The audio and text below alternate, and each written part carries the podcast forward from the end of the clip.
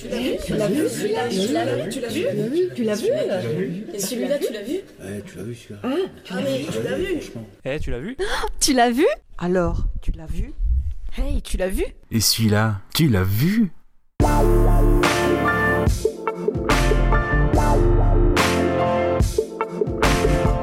Salut Goubi, salut Kaza, c'est Florian ici. Alors j'ai appris que tu l'as vu, votre nouveau podcast autour du cinéma allait voir le jour.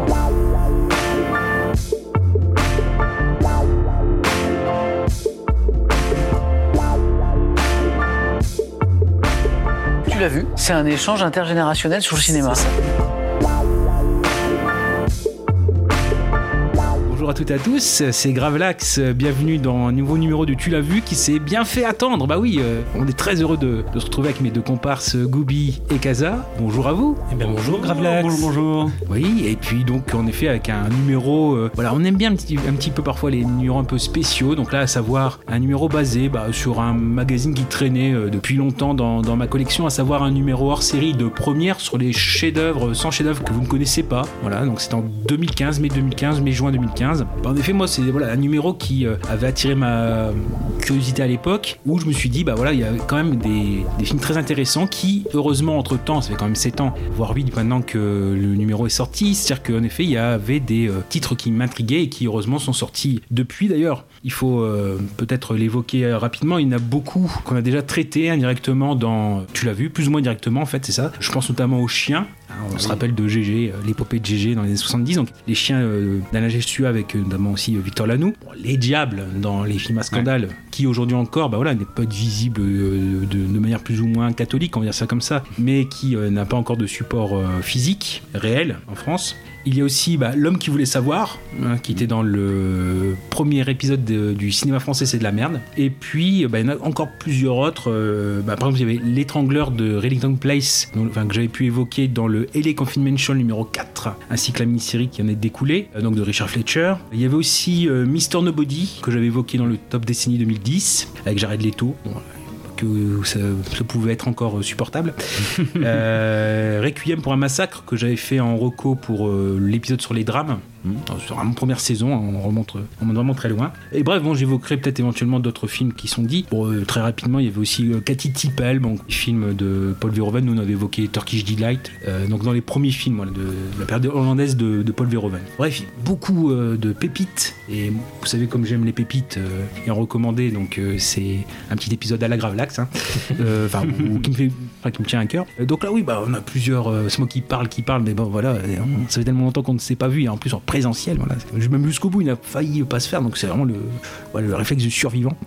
Euh, voilà, voilà. Et donc, tout de suite, bah oui, euh, on peut évoquer peut-être les. Enfin, pas, pas les films dont on va parler, mais euh, comme d'habitude, on a choisi chacun, chacun un film parmi ceux qui étaient proposés dans le, dans le magazine, il y en a une centaine, dans des catégories bien, euh, bien différentes. Donc là, bah, on va faire comme d'habitude, hein, le Gobi, Kaza, on va tirer au sort pour savoir.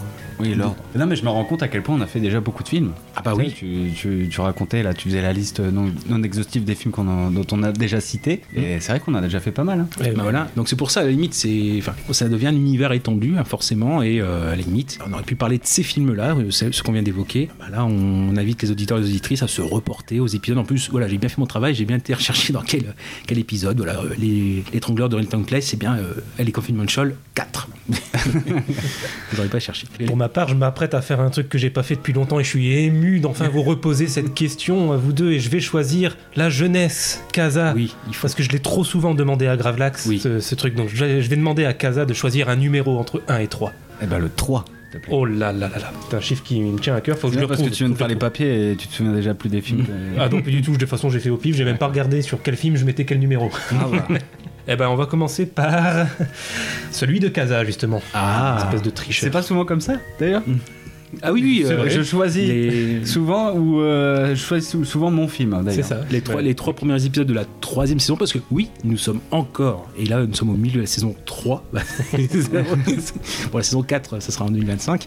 Mais euh, oui, dans, on, est au milieu, on est encore dans la saison 3 de, de Tu l'as vu. Et c'est vrai que les trois premiers épisodes de la saison 3, euh, c'était toi, hein, le- les teen movies, les années, Ouais, les ouais, années ouais. 20, euh, et Ouais. euh, le cinéma français c'est de la merde, C'est volume ça. 3. C'est ça. On ne change pas une fait- recette qui gagne. Ouais, où on fait, on fait les meilleurs en dernier. C'est euh, la meilleure pour la fin. voilà. Pour ça, moi, je passe en premier. Au moins, le mal, est, te le mal est dévaloriser. fait. Arrête de te dévaloriser, voyons, Oui, chenapan. Donc, euh, donc voilà. Donc ouais, tu nous avais proposé euh, donc de feuilleter ce magazine hors série.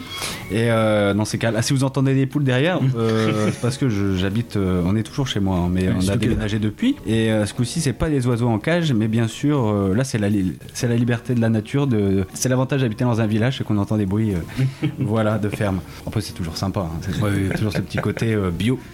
voilà, Euh, on feuillette, on feuillette, on feuillette, et puis bon bah là on va se rendre compte qu'au au final on se rapproche toujours de nos, de nos genres ou de nos thèmes de prédilection. hein, donc voilà, bah, moi en l'occurrence vous allez vite comprendre si vous avez bien suivi les épisodes. Alors moi j'aime surtout voilà la comédie, puis après surtout la comédie avec un- une réflexion derrière, c'est-à-dire assez satirique, et on est en plein dedans. En tout cas, c'est sur le papier, on est en plein dedans avec euh, le film que je vous propose, qui s'appelle euh, Idiocratie ou euh, Planète stupide en, en VO. Oui, ou non, je crois que c'est ou c'est l'inverse. C'est Idiocratie, c'est le titre original, avec un Y. Ah d'accord. Et euh, c'était quand c'est sorti en France, ils- très rapidement en salle, ils ont titré Planète stupide. D'accord. Bon bah c'est Idiocratie ou Planète stupide. euh. Et en fait, c'est un film réalisé par euh, Mike Judge. Alors sur le moment, on va vous allez vous dire Mike Judge, ça ne dit rien du tout. Mais en fait, Mike Judge, euh, déjà on le connaît déjà par l'animation. Enfin, c'est surtout des animations du style MTV. On est un peu dans le même l'humour assez vulgaire du type South Park qui est également sur MTV parce que lui en fait il réalisait euh, l'animation euh, Beavis and euh, Butthead Peut-être. qui passait souvent. Donc euh, bon là peut-être de, de nom ça vous dit rien, mais quand vous voyez le, bah, le, le dessin, ces deux personnages en fait avec un, Un rire. oui, c'est avec surtout le, le rire qui est assez particulier. Bon, là, c'est un humour assez vulgaire et il y a toujours une, une critique de la société un peu, un peu plus. Peu plus hardcore, Euh, là c'est une moto qui passe, oui, parce que dans un village, mais aussi de la vie. Et euh, c'est assez vulgaire, mais aussi en même temps euh, corrosif. Et on le retrouve ici avec, euh, avec ce film. C'est pas son premier long métrage, parce qu'avant ça, il, s'est aussi, il s'est lancé avec un film qui s'appelait euh, 35 heures, c'est déjà trop. Où il y a notamment Jennifer Aniston. Je l'ai vu il y a longtemps. D'ailleurs, j'ai pas apprécié le film sur l'humour, surtout. Si Si, si, elle y est. Bon, je te fais confiance. Ah, puis en plus, elle joue pas un petit rôle. Bah ouais, c'est le premier rôle féminin. C'est pas D'accord. le film m'a pas marqué. Non, c'est juste un personnage, le personnage de Oui. personne euh, avec des lunettes. euh, Ah oui, et puis surtout avec le- la, la VF, euh, Oui. à chaque coup qu'il parle, oh, oh, ouais, ouais. une petite voix rentrée. J'ai pas. Non, non, ce film-là, il est pas passé. euh, on va dire, les prémices, c'est un peu style euh, The Office, c'est-à-dire qu'on on est dans la même thématique, mais j'ai préféré euh, l'angle de The Office à euh, 35 heures, c'est déjà trop. Là, on était un petit peu trop dans le. C'était trop euh, tiré par les cheveux. C'était trop. Les personnages sont très stéréotypés. Mm. On est dans l'absurde en fait. C'est ça. Et d'ailleurs, le titre original c'était Office Space, donc euh, Ouais. ouais, on est très proche. euh, Enfin, du coup, par le titre.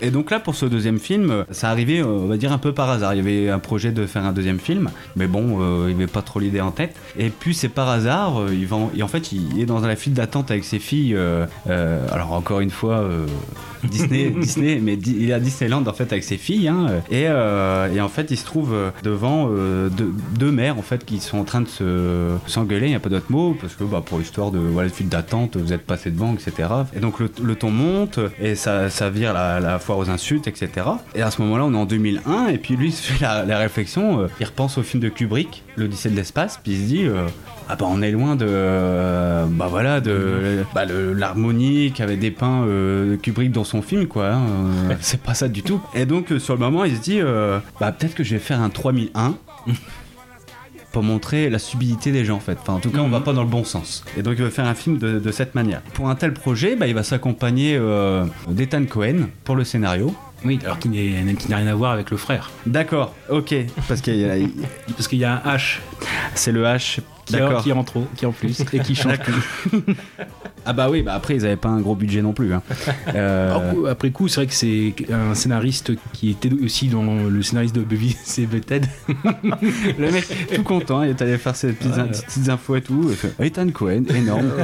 le frère, ouais. et non, en fait c'est la, c'est le, la, la, la- la contrefaçon. de- Voilà, euh, c'est le Wish. Donc voilà, bah déjà ce film il part bien. Et non, juste de- non, je veux dire, c'est un co-scénariste qui est habitué de, fréquenter Mac Judge, hein, donc il, a scénarisé plusieurs et Butthead. Une autre série d'animation, moi que j'avais suivi quand j'avais la vingtaine, c'était sur Série Club, c'était King of the Hill, enfin qui est pas très connu non plus.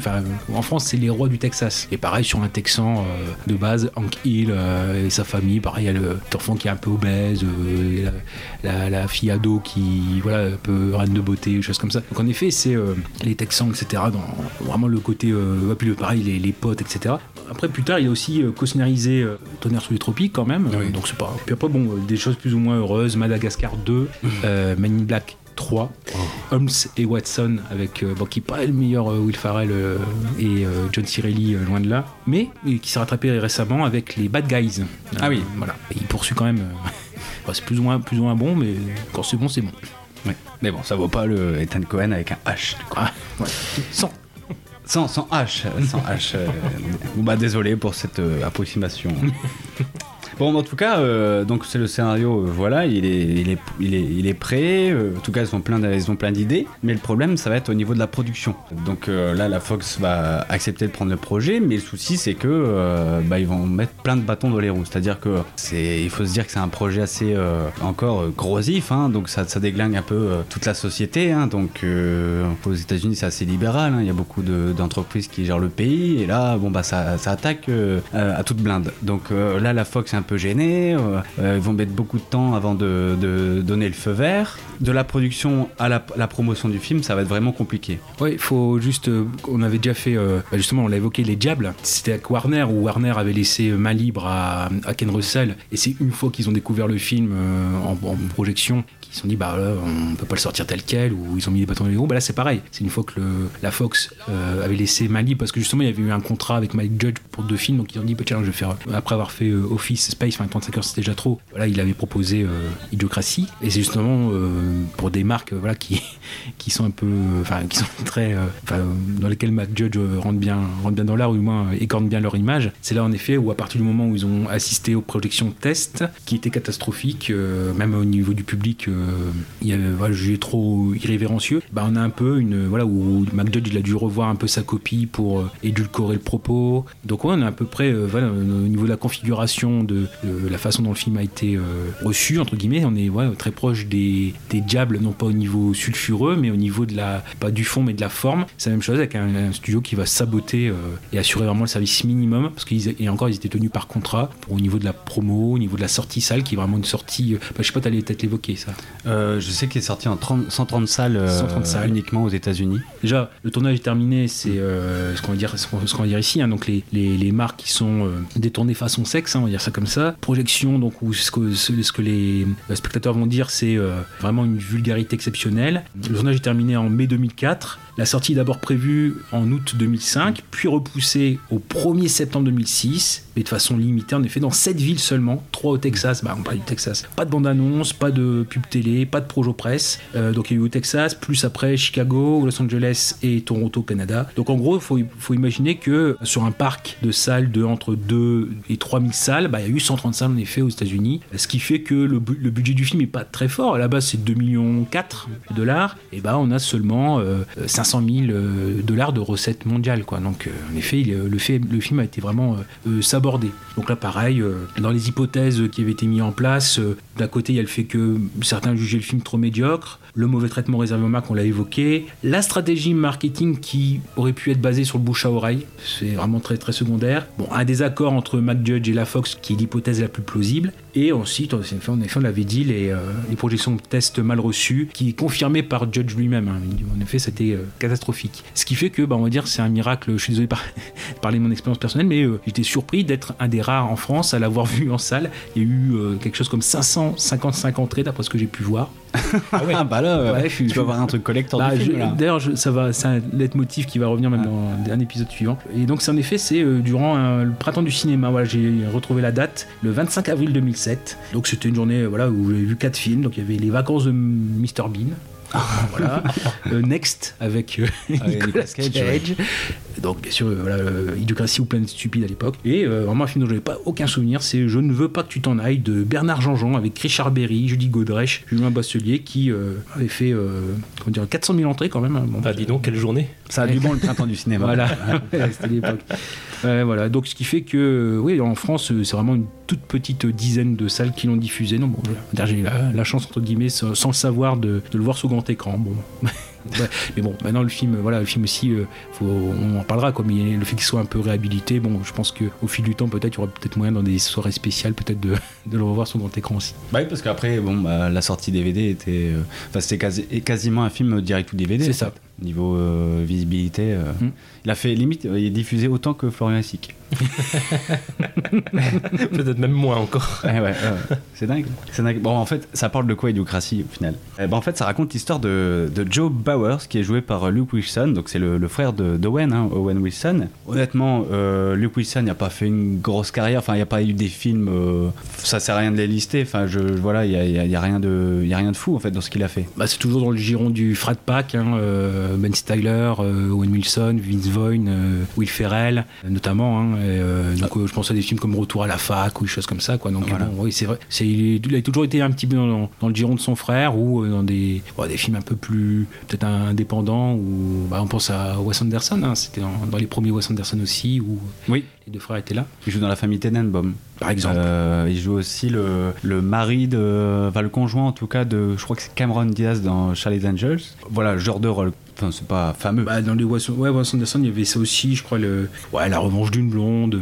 Motel, euh, oui, c'est vrai que j'avais bien aimé, moi, avec, euh, un, petit- un petit thriller avec euh, Kate Beckinsale. Ouais, Scream, ah, Scream 2, oui, où Il fait un petit caméo. il fait le caméo, ouais, où il joue le, le Billy Loomis de, de cinéma. Ouais, Rushmore de Wes Anderson, c'est ce qu'on avait dit. Famille Tannenbaum, Retour à la fac, La Blonde contre-attaque. Ah, dans les, oui, dans les Anchorman aussi. Non mais c'est toujours le frat pack quoi, hein, toujours ça. Euh, mais après c'est vrai que dernièrement, ouais retour à Zombieland un petit peu. Ouais c'est vrai que et un Bruce Willis, euh, Gasoline Alley, un des Bravo. 40 films qui voilà.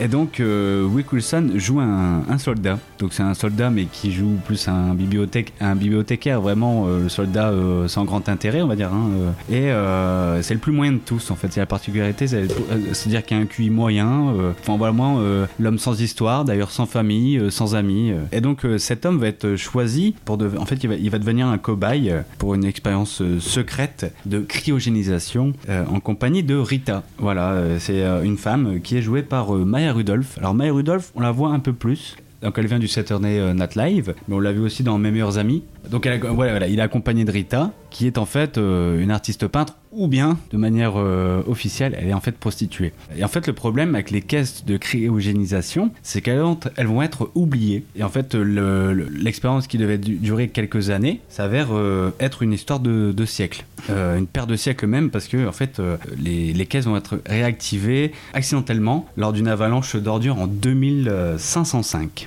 Voilà. Après, il faut savoir aussi que les, les QI élevés ont arrêté de se reproduire au fil des, années, à contrario des QI limités, si, si je puis dire, qui pondent eux à foison. Voilà.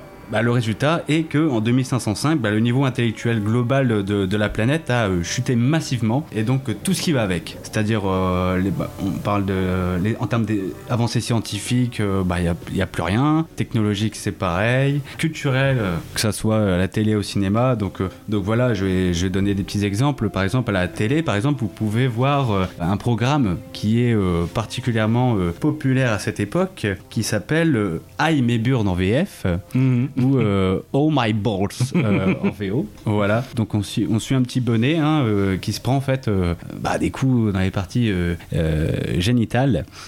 Donc formidable. Et au cinéma, vous pouvez voir le chef-d'œuvre en Oscarisé. 2500. Ouais, en- Oscarisé. Oscarisé et voilà un best-seller. Enfin, best enfin on va dire au top du box-office. On a un film qui s'appelle As, donc en VO, et donc Mon cul en VF, qui est un film où on voit littéralement euh, bah, des fesses euh, se, se mouvoir hein, pendant euh, une heure et demie. voilà. Donc on est bien, on est bien, on est bien. Au niveau architectural, on est bien aussi parce que par exemple, bon voilà, il y a des tours qui commencent à, à se, à s'affaisser, à se. Et non, en fait, on- au lieu de, de les consolider, on va dire, on les rafistole à coups de ficelle. voilà. Voilà. On est, on en est là, on en est là. On est dans un monde où les gens sont, sont accros. euh, à la, la télé et euh, à l'argent. Enfin, Mm. comme maintenant, mais, mais en pire. Alors euh, Rita, elle retrouve euh, très rapidement ses repères. hein, euh, donc euh, en tant que prostituée, elle, a- elle arpente les trottoirs. Euh, donc ouais, on est dans un monde où le, le sexe est aussi très euh, très présent, même encore plus euh, qu'avant. Donc euh, Ah bah, c'est tous les besoins primaires, hein, le- à manger. Oui. euh, Exactement. Donc, euh, donc elle, Rita, euh, bah, ça lui va très bien. Euh, cependant, bah, Joe, lui, se retrouve en prison après un procès où même son avocat, son avocat euh, Il contre bah, l'accuse, oui. Euh, il va se retrouver à, à effectuer des tests de, de- de QI et euh, il se trouve être le- l'homme le plus intelligent de la Terre. voilà. Ok. Donc euh, il va, il va, il va rencontrer le président des États-Unis, qui est le président euh, Camacho. Donc je le fais, je l'ai fait courte, hein, le président Camacho, qui est joué par, alors lui l'excellent, alors je, je l'apprécie euh, particulièrement, c'est Terry Crews. Lui, euh, par contre, c'est, alors c'est le, pour ceux qui, qui voient pas de nom, c'est un grand costaud, ben, black, qu'on voit souvent faire toujours à contre-emploi, c'est-à-dire Mm. qu'il joue, bah, par exemple, c'est, il est surtout connu dans Brooklyn Nine-Nine et ou aussi dans Fausse Blonde Infiltrée, donc FBI, les, les frères Wayans, mm. où euh, souvent il y a un même d'ailleurs avec, euh, avec le noir qui est en train de, de faire le, le show là dans Mm. sa voiture. Voilà, je dis ça pour les plus jeunes de, de nos auditeurs. Terry Crews va jouer un pré- le président des États-Unis, euh, qui est connu pour avoir été euh, acteur porno, et il a été plusieurs fois champion, champion du monde du tournoi de grosses patates dans ta gueule. Ah, moi j'ai champion de la super fessée. Ah bah, ouais, C'était c'est pour les- différentes versions.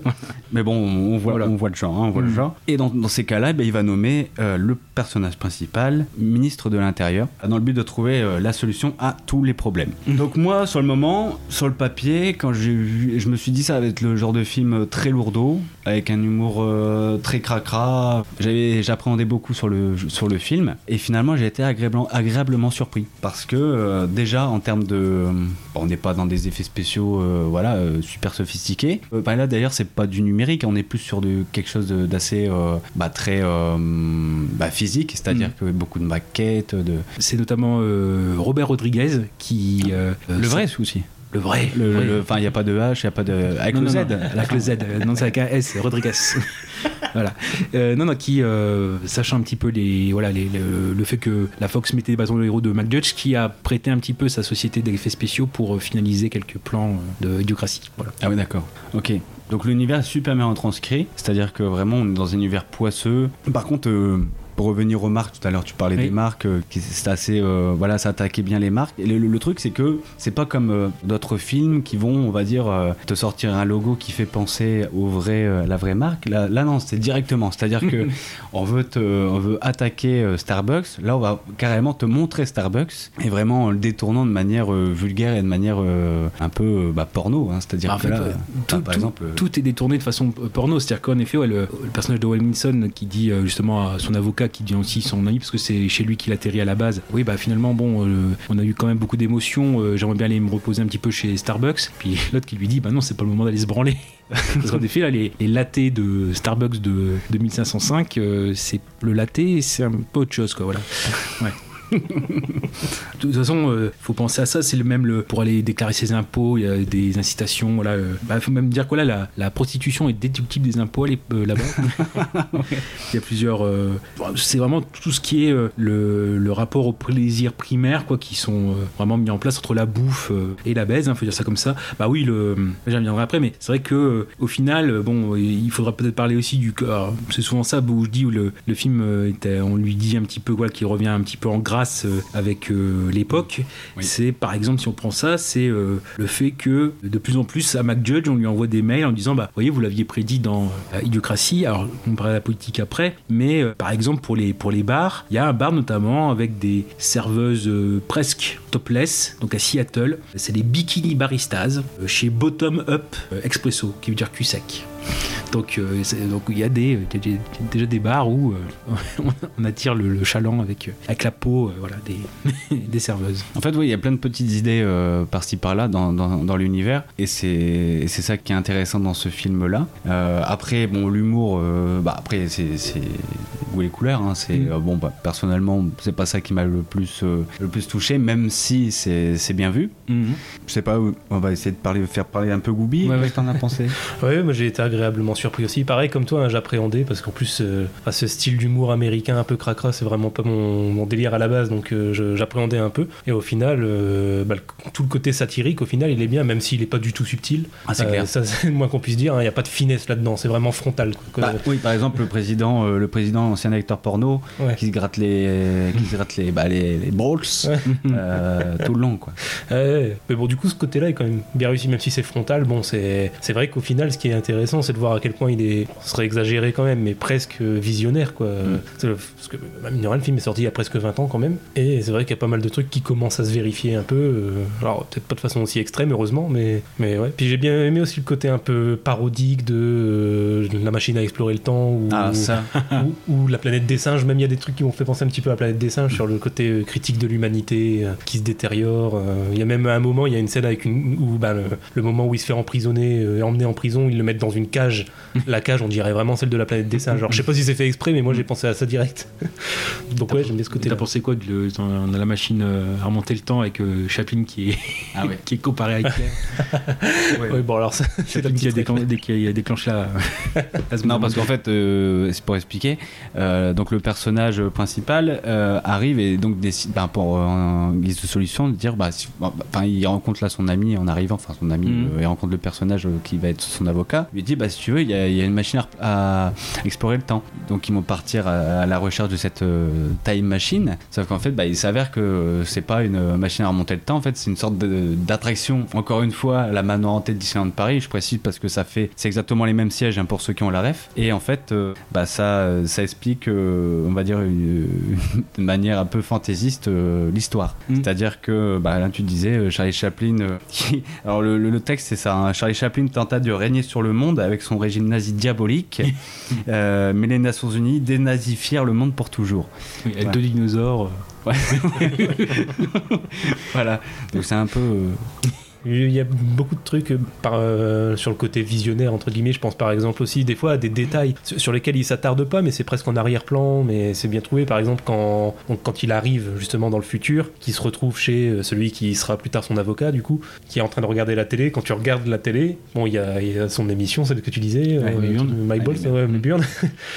Bah, tout autour du programme, tout autour de l'écran, il y a des pubs partout. Mm, ouais, ouais. C'est le genre de truc très con, mais pour un film qui date d'il y a presque 20 ans, euh, bon, c'est vrai qu'aujourd'hui on se plaint, il y a de plus en plus de pubs que tu sur YouTube, à la télé, il y a des Mm. pubs tout le temps, partout, de plus en plus. Bon, bah ça, même les, le- les vêtements des gens sont remplis de, de marques aussi. aussi, oui. ouais. On pense au, docteur Lexus, euh, incarné par Justin, euh, Justin Long, qui est le, voilà, au tout, tout début du film où justement on se dit, comment dire, si c'est ça les gros cerveaux de l'époque, on est mal barré quoi. Donc, Même sur les trucs, euh, toute la partie aussi sur le langage, c'est vrai qu'on, au fil du temps, on se rend compte que les jeunes parlent de moins en moins bien français, euh, ça, ça devient de plus en plus abrégé. euh. Et là, j'ai bien aimé tout ce passage où il arrive dans la rue, il se rend compte qu'en fait, les gens, ils- bah, la langue s'est détériorée, c'est devenu, enfin, beaucoup de mots d'argot, des grognements. Et euh, j'ai bien aimé la réplique où la voix off explique que euh, il pouvait comprendre, mais dès qu'il parlait normalement, il semblait pompeux ou pédé. Et ça, pareil, ça, je trouve que c'est un bon constat sur, euh, sur l'époque et sur l'évolution de la langue et, Ah, clair. et de comment c'est perçu. Quoi. Parce qu'encore aujourd'hui, quand quelqu'un parle bien français, euh, je parle pour la France, mais c'est pareil dans toutes les langues, je suppose, mais euh, pour nous, quand quelqu'un parle bien français, tout de suite, euh, on dit soit il est chiant, soit il est gay, alors que bon, c'est complètement débile. Mais du coup, c'est bon, le genre de détail que je trouve pas mal. Quoi. Il s'attarde pas dessus, c'est toujours quelques secondes à chaque fois, mais non mais ça c'est une, ba- une baisse dans, dans le, dans le truc là, c'est le thème de la baisse du dialogue et de l'interaction humaine au profit de la multiplication des écrans. Alors on pense notamment, il y avait la, il y a un côté rapport très difficile à la lecture. Faut, faut penser quand euh, on parle de l'économie de l'époque, bah, vous avez un magazine, c'est euh, rapport mondial euh, de l'économie et femme à poil. Il faut vraiment qu'il y ait euh, le truc de cul pour que la personne puisse commencer ou euh, commencer à s'intéresser au, bouquin. Et puis surtout, bah, euh, l'arrivée à l'hôpital avec au guichet où il y a des machines à sous pour jouer ces médicaments. Et puis surtout, bah, savoir quel est le constat. Et donc il y a une femme qui est guichetière et au lieu d'avoir cette capacité de réflexion pour savoir pour quelle raison est-ce qu'il est, là, on a un, un système avec que des images, avec les différents motifs. Donc si on fait un arrêt sur image, on voit bah, il y a peut-être décapité. Bon, je sais pas trop s'il y a quelque chose à faire pour une, l'hôpital, jambes, jambes cassées, problème d'estomac, un kiss sur les fesses, euh, un bobo à l'œil, un bobo à la tête, euh, blessure par balle, coup de foudre, folie, donc il y a un truc un peu zinzin, une chute dans l'escalier, un couteau dans la tête. Euh, femme enceinte, donc où pareil on voit les femmes sont pas voilà c'est vraiment expulsion du bébé comme c'est les toilettes. D'ailleurs il y a le petit logo toilette plus loin pour les femmes c'est où on les voit voilà, carrément en train de faire l'action et puis ouais doigt coupé, renversé par une voiture ou je ne sais pas. Voilà. Et donc c'est un peu ça aussi. Donc vraiment oui le, le côté multiplication des écrans, bah, même le film, hein, voilà le, le film Q, bah, c'est ça, voilà, un film sans dialogue, voilà, euh, du moins pas que la bouche. Oui, non, non. Il y a- il y a- quand même. Et puis bah là ouais en fait il compare avec euh, ce côté pour euh, par, par rapport à la télé etc. Bah voilà il y avait l'idée de par exemple les, le compte Instagram de euh, 331 millions de Kim Kardashian avec ses fesses. Voilà peut-être qu'il y a un, un début de rapport. qui, qui est mis en place. Bon, pourquoi pas. Mais c'est vrai que le côté, voilà, le, le langage ou la non-utilisation ou la mauvaise utilisation du langage comme barrière pour le- les échanges, quoi, en fait. C'est une des thématiques euh, du, du film. ouais. Donc euh, non, super bien. Et mais le problème, c'est que pour moi, ça a été la fin. Le souci, c'est la résolution. Mm. C'est-à-dire qu'au final, euh, je trouve qu'elle n'est pas à la hauteur du, du concept, de l'ambition du film. C'est-à-dire que bon bah. C'est pas le spoil de ultime, mais bon, en fait, euh, il faut savoir qu'ils utilisent le, le Brando, Oui. donc euh, qui est une, une boisson gazeuse qui contient de l'électrolyte. Voilà, mais euh, les gens ne savent pas ce que ça veut dire, hein. Mm. Euh, mais, euh, mais ça fait toujours bien. Et en fait, le problème, c'est qu'ils utilisent ça, mais pour tout. À outrance et pour tout, c'est-à-dire que ben, l'eau c'est uniquement euh, servi pour les toilettes. Euh, donc voilà. Et donc le souci c'est que bah voilà le président euh, se plaint du fait qu'il n'y ait plus rien qui pousse dans- dans- au niveau des cultures. Et donc euh, bah lui, euh, le, personnage principal donc euh, qui s'appelle Joe, bah, propose juste en fait comme solution bah, de remplacer Brando par de l'eau. Et donc voilà. En gros, c'est ça. hein. En gros, Mhm. c'est résolu comme ça. Donc bon, voilà, c'est peut-être la fin qui est un petit peu, je trouve, euh, décevante. Mais après, c'est vrai que ça reste dans le thème, de, dans la mentalité du réalisateur, c'est-à-dire que pour lui, c'est très pessimiste. Il a un avis très pessimiste et bon, on pourrait croire que sur la fin, Hmm. ça devienne un peu plus euh, bah, bah, optimiste du coup. Et en fait, pas du tout, parce que même lui, il arrive au pouvoir et on est, on est vraiment limite. C'est, ça, ça change pas beaucoup. Mm. Donc, donc, donc voilà, c'est juste ça qui m'a embêté. Alors, je tiens à faire un point particulier, c'est-à-dire que euh, c'est un point que je pourrais nommer euh, quand la réalité euh, rattrape la fiction. Hmm. Toi, tu, tu, tu parlais, Loubi, par rapport à euh, des choses qui revenaient, qui faisaient écho maintenant. Et ben là, on va continuer. Donc, euh, déjà, bah, premièrement, on va parler de, on va dire, de la renommée du film. C'est-à-dire qu'il y a un relan d'intérêt pour le film. Bah, t'en parlais aussi, Gravelax. Oui. C'est-à-dire que, bah, à partir du moment où, en 2016, un certain Donald Trump arrive au pouvoir, déjà, les gens ont fait tilt. Mais il y a surtout euh, quelque chose de particulier qui vraiment est euh, montré dans le film, euh, c'est le ministère de l'Intérieur. En fait, dans, dans le film, le ministère de l'Intérieur, c'est euh, le PDG de la chaîne de fast-food Carl Jr. Donc, euh, bon, c'est une chaîne de fast-food aux États-Unis qui existe vraiment. Et là, Donald Trump met en tant que ministre du Travail le directeur, le PDG de Carl Jr. Et donc, pour certains, bah, ceux qui avaient la ref en tout cas, c'était euh, évident. Et là, Mm. euh, tout le monde a dit, mais c'est exactement comme euh, dans Planète Stupide? Hmm. Et donc à ce moment-là, le, le- le film, le film a pris de, de l'importance comme ça, et donc c'est revenu assez régulièrement. Donc voilà, ça c'est la première chose. Et la deuxième chose, c'est voilà, c'est un petit petit point info. Est-ce que vous voulez savoir combien il y a de personnes? Alors déjà, faut savoir que donc moi je me suis un petit peu intéressé à la cryogénisation. Est-ce que pour toi c'est de la fiction ou est-ce que ça a déjà été où on en est où à ton avis? Euh, Booby. euh, bah, moi j'aurais tendance à dire que ça existe pas, mais après si tu poses la question, je suppose que tu as dû trouver des trucs. Ouais, ouais, c'est une question. euh.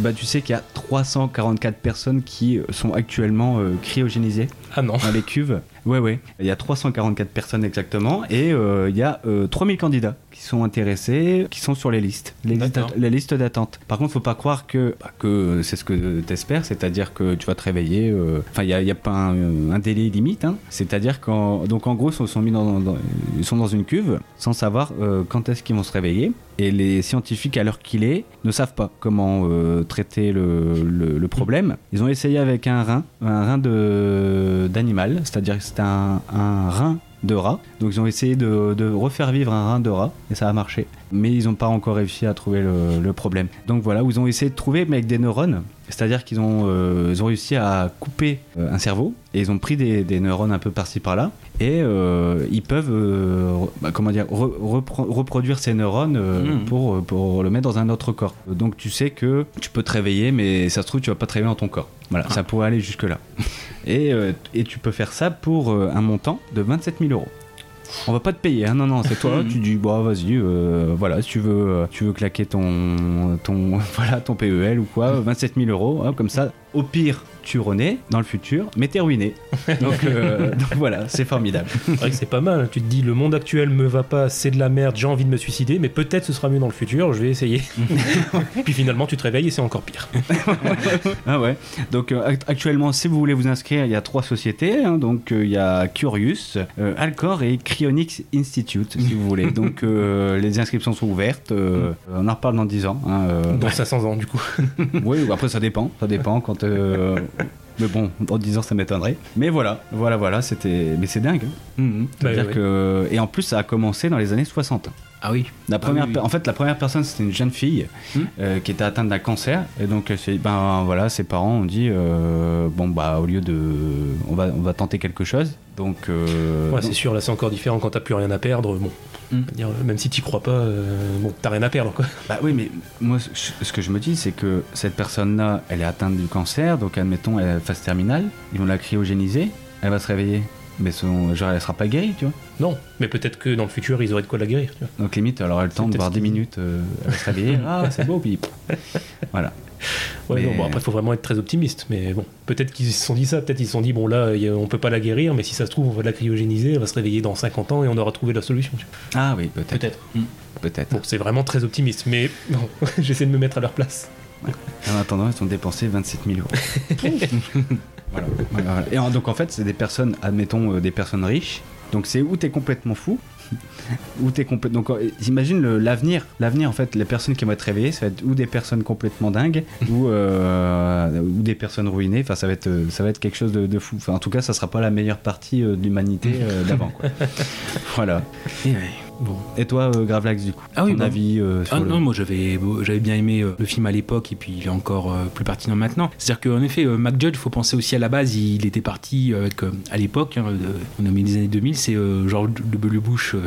Mm. là, et donc en fait, il dit, bah voilà, j'ai pris George W. Bush et je l'ai exagéré. Et en fait, nous on a eu le droit à la version exagérée de Ah oui. George W. Bush qui est Donald Trump. Donc c'est fait que ça, ça fait une boucle. De toute façon, il y a des trucs où voilà, on va, la comédie va plus loin la satire, etc. Et finalement, parfois, on est rattrapé par la réalité. C'est notamment le cas, notamment, c'était la série VIP euh, V2EP qui était sur euh, cette partie-là. En fait, quand Trump est arrivé, ils se dit, bah, de toute façon, on ne peut plus aller plus loin, donc on arrête la série. euh, voilà. Et euh, ça, posait souci pour, pour les, les comics. Donc moi, j'avais beaucoup, beaucoup aimé à l'époque, et puis le fait de, le revoir, toujours pareil, c'est toujours resté un peu, un peu pertinent, surtout au vu de, vu de l'actualité. Comment dire, c'est si on fait un petit peu le jeu des, des comparaisons, il y a eu cette partie-là où Ethan Cohen avec un H avait, déclaré justement quand Trump est arrivé, c'est j'avais pas prévu qu'Iducratie deviendrait un film documentaire. Et donc en effet, quand on fait le jeu des comparaisons entre Camacho et euh, Trump, bah, on a ça, on a le l'ego surdimensionné, le brushing, la démagogie extrême, la brutalité, le regard éteint parfois, le mauvais langage. D'ailleurs, vous avez euh, il y a un site euh, Flavor Wire qui fait un quiz Camacho ou euh, Trump. Donc là, ils prennent, ils prennent des, cit- des cita- ils prennent des citations soit de Camacho, soit de Trump. et Il faut dire de à, à qui, à qui, à qui est-ce. Ouais, donc on a fait, on a le- voilà, le- je sais que c'est de la merde et on n'en a rien à branler. Euh, bah finalement, c'est c'est Trump qui l'a dit. voilà, la compétence à ce poste-là, hein, que bon, on pense à l'écologie avec Brendo pour euh, arroser les champs contre les bombes nucléaires pour lutter contre les, les cyclones. Ouais, les, les ouragans. Puis ouais, bah, on pense à la lutte contre le Covid avec euh, faut bronzer et puis il faut s'injecter du désinfectant dans les poumons. Hein, voilà, bah, voilà. donc c'est bien. Bref, oui, donc il y a, il y a cette, cette partie-là qui, est- qui est intéressante. Tout ce qui va être aussi euh, le langage élémentaire qui peut être pompeux, euh, puis, euh, où la brutalité est là. C'est-à-dire qu'à un moment donné où le, le Wilson il fait devant la reine, euh, il risque d'être sacrifié. voilà, ouais, Voulez-vous tuer le seul homme qui peut vous aider? Oui. Donc voilà, non, puis euh, vraiment le langage tout court, c'est le, euh, la pub euh, si t'aimes pas cigarette, va chier. Ça avec euh, puis en dessous il y avait un tout petit truc donc c'est une sorte de général donc il y a un tout petit sous- un petit, petit sous-titre c'est le général n'a plus qu'un seul poumon et un synthétiseur vocal pour parler euh, avec la, la voix de, de robot mais il peut toujours venir te botter le cul.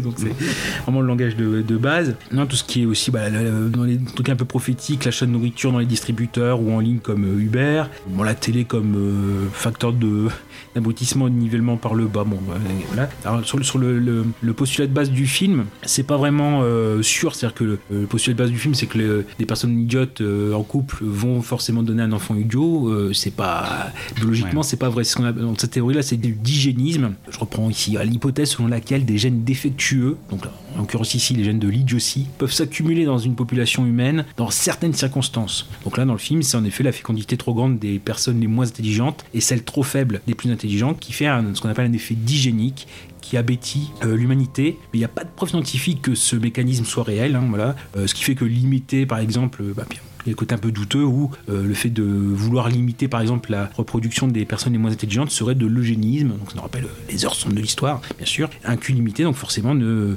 ne donne pas forcément des enfants bêtes. Donc ça c'est euh, juste dire, euh, le postulat sur lequel, euh, repose le film, c'est pas forcément, euh, forcément vrai. Par contre, oui, juste un petit truc en plus, donc j'ai découvert qu'il y avait un vrai site à l'époque de brando.com. Oui. Et rapidement, la, la boisson était, avait été vendue à, à l'époque. Dans, dans le film, il y a ça aussi qui est dénoncé, c'est-à-dire que Brando, en fait, font, il y a tellement de personnes, euh, je sais plus, il y a les deux tiers de l'humanité qui travaillent pour Brando, qu'il vient que quand euh, ils décident de remplacer Brando par de l'eau, euh, il y, a- il y a tout qui se casse, l'économie se casse, la, se casse la gueule. Et en fait, euh, dernière chose aussi, pour ça, parce qu'après on pourrait parler des, des petits trucs comme ça dans le film, euh, voilà, l'entrée de Camacho à la Apollo Creed dans Rocky 4, la cérémonie de la réhabilitation aussi, ouais, euh, où on est vraiment dans Running Man avec euh, les Monster Qui ont des noms de voilà, euh, Godmiché Dozor, Dozer, euh, le défenseur de cul, le fourne cul euh, Dozor, hein, voilà, c'est comme ça. La finesse, quoi. Voilà, finesse. hein. Et puis ouais, Fox News avec. il y a ceci, Fox News, hein, Oui. c'est un film Fox, il faut rappeler, avec pour les présentateurs un bodybuilder torse nu et puis voilà une, une femme en décolleté. Et c'est surtout aussi voilà, le fait que le, le film est aussi, enfin, au-delà de l'anecdote de Mac Judge dans La file d'attente de Disneyland, il y avait aussi une autre nouvelle qui avait ce postulat de base ou la même histoire que euh, À peu près. C'est une nouvelle de 1951 qui s'appelle en français La longue marche des cornichons ou euh, The Marching Morons, les connards marchands. euh. Euh, donc de Cyril, euh, alors c'est de Cyril ou Cyril, hein, Kornbluth, qui raconte en fait que dans le futur, en fouillant la Terre, un potier découvre un homme du XXe siècle qui était laissé en biostase et le ranime avec du sérum physiologique. Donc cet homme c'est John Barlow, bah finalement euh, là c'est John Bowers, chose comme ça, donc euh, JB, découvre un monde bizarre, tout semble fonctionner normalement, voilà, les villes sont bien tenues, le gouvernement fait son taf, euh, pas de soucis, les fusées permettent des déplacements plus faciles, mais l'humanité est devenue globalement bête. Il y a seulement 3 millions d'hommes intelligents qui doivent gérer des milliards d'humains qui marchent comme des cornichons, d'où le, nom, abrutis par la télé et le manque euh, d'éducation. Et donc Barlow propose de se débarrasser des idiots sans violence, sans cruauté et avec dignité. Il devient donc dictateur des États-Unis et fait croire que Vénus va devenir une colonie spatiale où tout le monde peut aller. Et donc en effet, il y a beaucoup de fusées spatiales qui, sont construites et qui partent avec les idiots. Et à la fin, Barlow, il reste que les 3 millions d'intelligents sur Terre, il est menotté, envoyé sur Vénus. Et donc l'idée, voilà, c'est que euh, la morale de l'histoire, c'est qu'on n'invite pas le bourreau à sa table, quel que fût le prix qu'on le payait pour faire le sale boulot. Donc euh, dire, il y a une, une petite, euh, voilà, une, un petit- une petite nouvelle qui a à peu près le même, euh, la longue marche des cornichons. Eh ben super. Et ben maintenant, on va jouer euh, équipe ketchup, euh, Camacho, Trump ou les deux. Donc euh, non, non, c'était une belle trouvaille. Est-ce qu'on passe aux scènes préférées? Eh ben, allez. Le retour des scènes préférées. Casa, c'est ton film commence. Qu'est-ce que t'as préféré comme scène dans ce film Disons que ma, ma scène préférée, je pense que c'était euh, quand il y en a beaucoup comme ça, tu sais, quand il y a beaucoup de, de trouvailles euh, comme ça, c'est très dur de, de- de trouver une scène euh, en particulier. Mais j'ai adoré le- la time machine.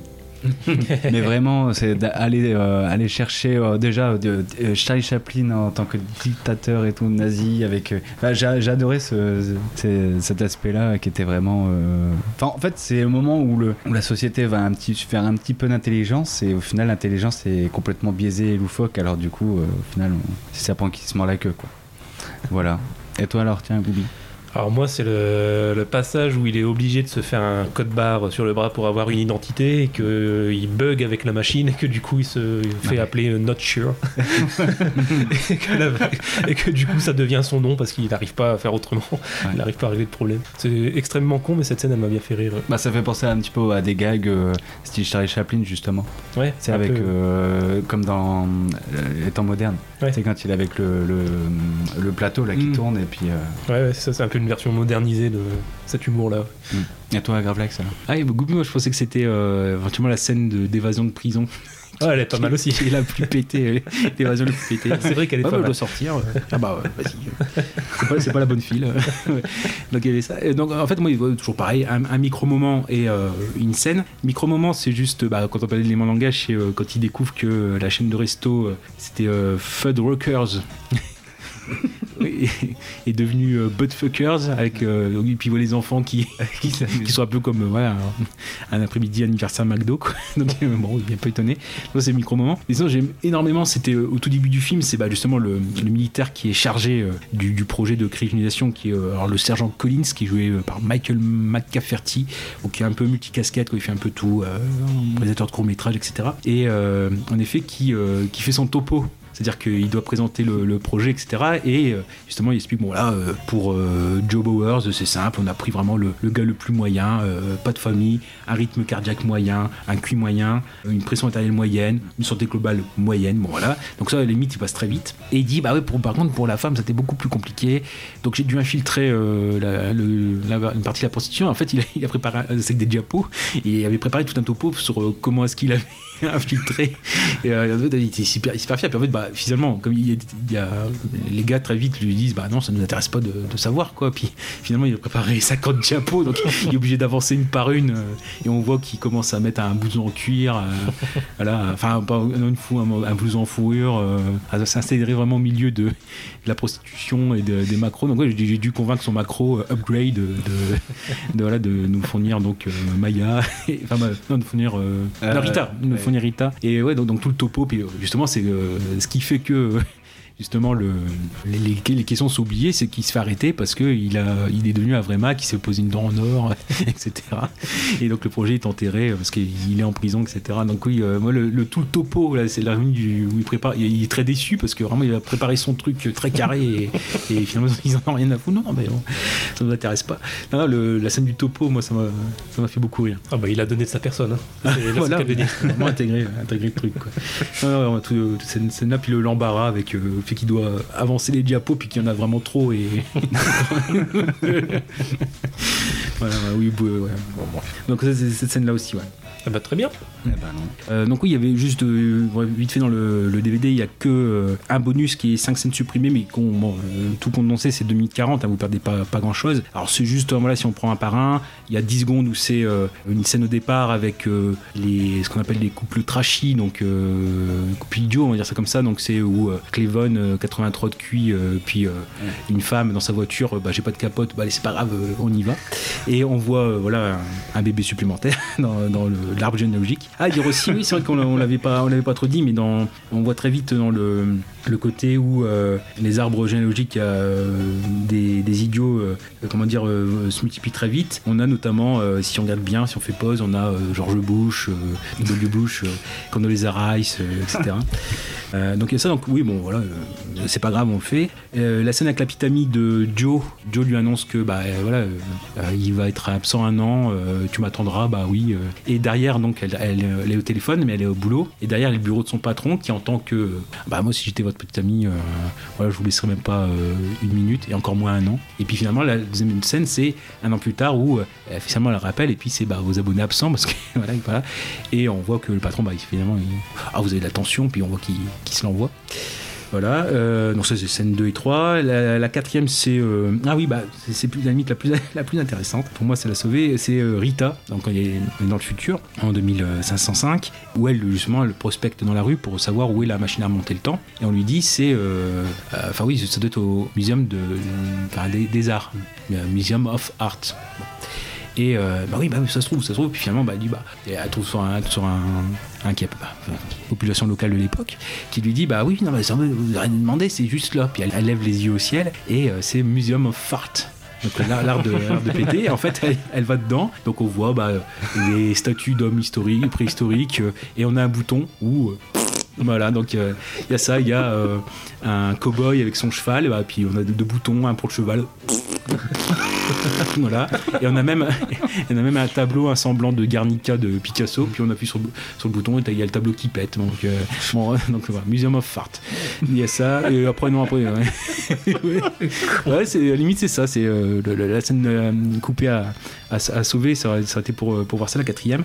Et après, non, c'est juste, c'est juste Luke Wilson qui, qui est à la Maison Blanche et il voit que bah, dehors le président il fait une fête euh, en bref il- avec ses motos etc et puis euh, devant euh, la, la colonne etc où il y a le, le plan d'eau où c'est un monument historique et bah, ils sont tous en train de faire du jet ski sur le plan d'eau bon, ouais. donc voilà vraiment une, même voilà on respecte rien même les institutions c'est devenu n'importe quoi. Mais bon à sauver le museum of fart ouais, c'est ouais, ah, très bien Très bien, très bien. Et on en a fini avec le premier film. Eh bah super. 57 minutes Enchaînons, enchaînons. Et ben Gravelax va, va pouvoir choisir, il reste euh, le 1 ou le 2. oh, partons euh, pff, allez partons sur le 2 Allez, on part sur le 2, et le 2, ça sera. Ça sera. Et ben, ça sera le mien. ah bah très bien On va terminer par le Gravelax en attendant la petite interlude de Gooby. Voilà, du rire aux larmes. effectivement, on part d'un extrême à l'autre. On passe du rire aux larmes, comme, comme dit Kaza, effectivement, on passe d'une pure comédie à un pur drame, euh, d'un film euh, très très second degré à un film très sérieux, et en plus c'est bien, c'est qu'on conclura du coup avec le film de Gravelax qui est entre les deux, qui est à la croisée entre le film sérieux et le... à la croisée de beaucoup de, de genres de, ouais, de beaucoup de genres, de beaucoup trop d'ailleurs peut-être.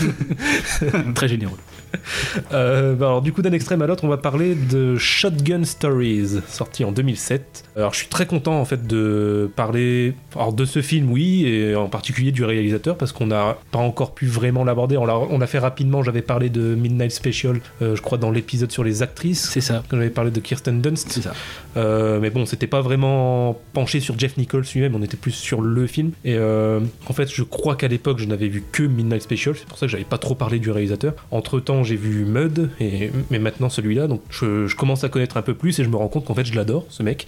Donc je suis content qu'on puisse enfin en parler, il faut qu'on parle de Jeff Nichols. Alors je trouve en fait qu'il est intéressant ce réalisateur parce que il peut plaire à tout le monde. Je trouve vraiment qu'en fait il est pile à la croisée entre le, le, le- le cinéma d'auteur un peu pompeux et le public. et, et, ouais le film grand public. Alors pas de blockbuster non plus, euh, mais en tout cas que, qui peut entre guillemets plaire à tout le monde, qui peut plaire à un large public. Alors lui, euh, ses influences, il le dit lui-même, c'est euh, Terrence Malick et John Ford principalement.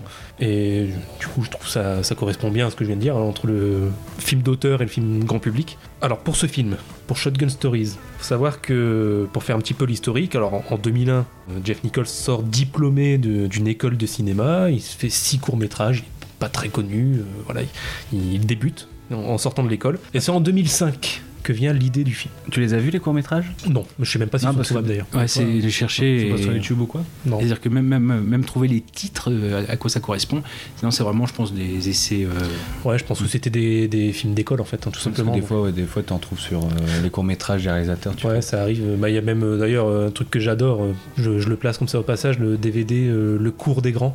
Ça s'appelle, et en fait, c'est euh, les premiers films de plein de grands réalisateurs. Il y a George Lucas, il y a Ah ouais. Lars von Trier, enfin, plein euh, comme ça. Et bon, lui est pas dedans en tout cas.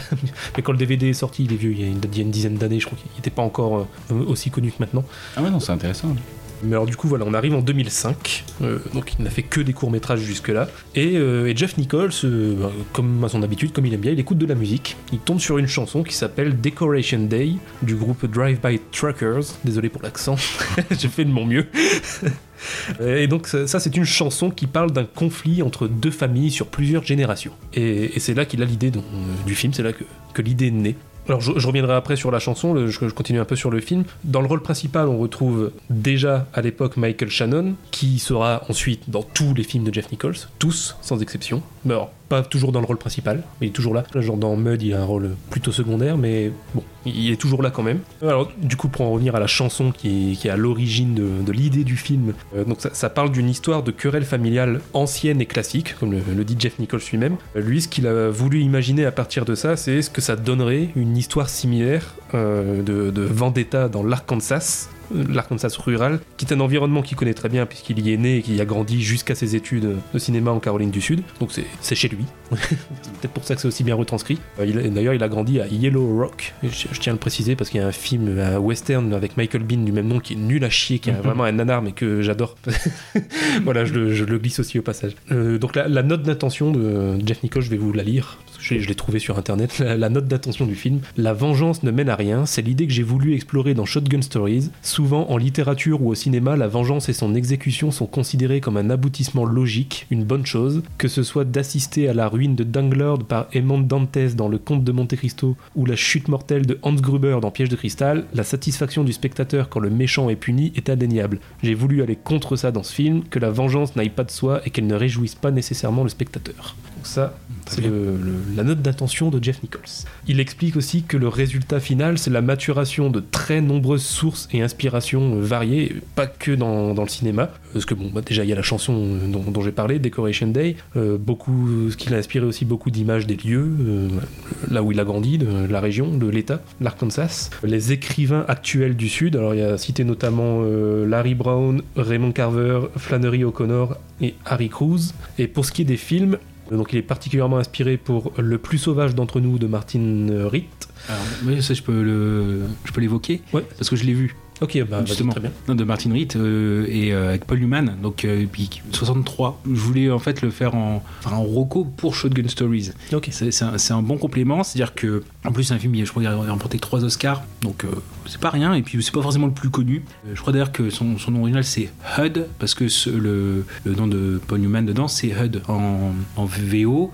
Peut-être en français parce que c'était plus simple à dire peut-être pour le doublage, qui raconte en effet une sorte de western oui et non, c'est-à-dire qu'il y a- il y, a une opposition entre euh, donc c'est dans les dans les ranchs, hein, pour Content Ranch, entre le père et qui vieillit et son fils, donc joué par Paul Newman. Et donc euh, euh, l'idée, voilà, c'est peu peu au fil, au fil du film, c'est de que le, le fils veut rendre son père considéré comme irresponsable pour reprendre le ranch sous son aile en fait, sous contrôle. Et en fait, au milieu de tout ça, il y a le son filleul, son neveu. Le frère de Paul Newman il est, mort dans un accident de voiture dans, dans le film. Et donc le, le fils de, de ce, de ce frère, donc son neveu, se retrouve en fait entre les, entre les deux, quoi, le, le conflit entre les deux, savoir quel camp choisir. Donc c'est un peu aussi l'idée de euh, voilà, quel camp choisir. Donc en effet, un, un film très quitte à, à remettre en, en avant. En plus, c'est rare de trouver un Paul Newman euh, dans, en rôle de méchant.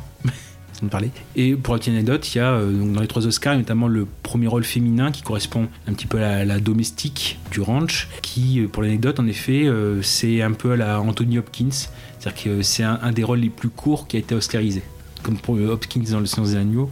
Euh, voilà, c'est un des rôles les plus, les plus courts et qui a obtenu euh, l'Oscar. Donc, euh, non, non, le- donc c'est le, le plus sauvage d'entre tous. Ouais, c'est ça. Ok, oh, c'est moi qui mal noté.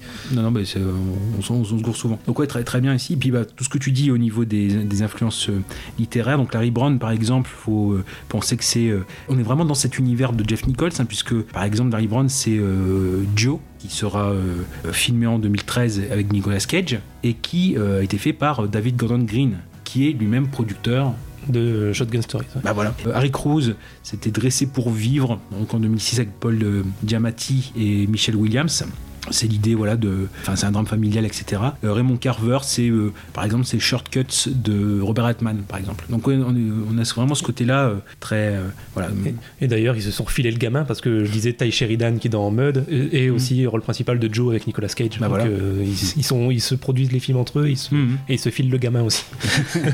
Oui, parce que c'est à peu près aussi la même productrice aussi qui est autour, hein, Sarah Green, qui va accompagner Nichols dans, à, partir, à partir de Tech Shelter. Elle n'était pas encore là dans Shotgun Mais euh, elle est aussi celle de Malik. hein, à partir du Nouveau Monde, euh, Tree of Life, euh, À la Merveille, Song to Song, Night of Cups, etc.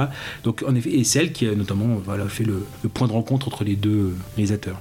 Mais on a un côté moins chrétien chez Nichols que chez Malik, même si on a que ce côté nature. Et, et qui reste justement une des influences parce que j'allais y venir dans, dans la suite des films qui ont influencé. Donc il y avait le plus sauvage d'entre tous. Alors il y a aussi Tendre Bonheur de Bruce Beresford.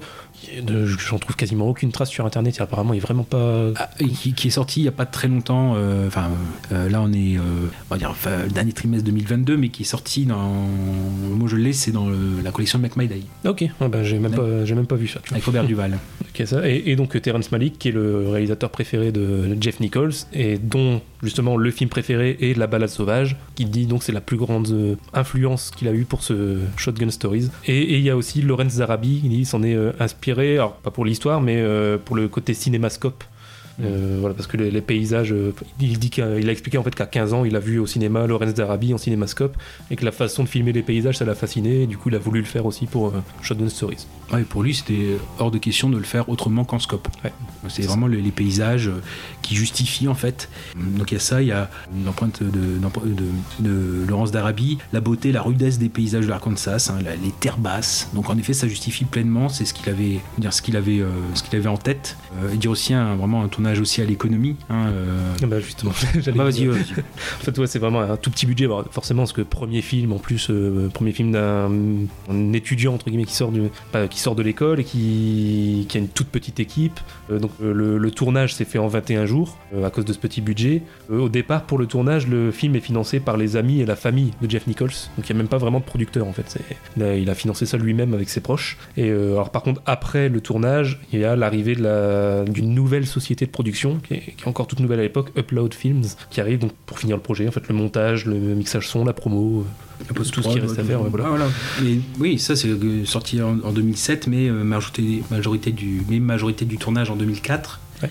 Et c'est aussi un film qui a beaucoup vécu grâce au festival. Euh, ouais, notamment celui de Berlin, j'ai vu. Euh, donc voilà, tournage en 21 jours, 12 heures par jour, 6 jours sur 7. Euh, chaud, mais bon, par rapport au budget, il pouvait pas trop faire autrement. Équipe de taille réduite, évidemment. Alors euh, j'ai vu aussi qu'il expliquait qu'au final, c'était pas plus mal parce que comme il a écrit le film de façon à avoir beaucoup de plans fixes, euh, au final, euh, voilà, tant mieux qu'il n'y avait pas besoin d'une grosse équipe parce que vu le budget, de toute façon, il aurait pas pu se le permettre. Pour en venir au film maintenant, ce que j'en ai pensé, euh, bah, de quoi ça parle aussi, parce qu'au final, euh, je dis par rapport à la chanson L'idée est née, mais j'ai même pas dit vraiment le pitch du film.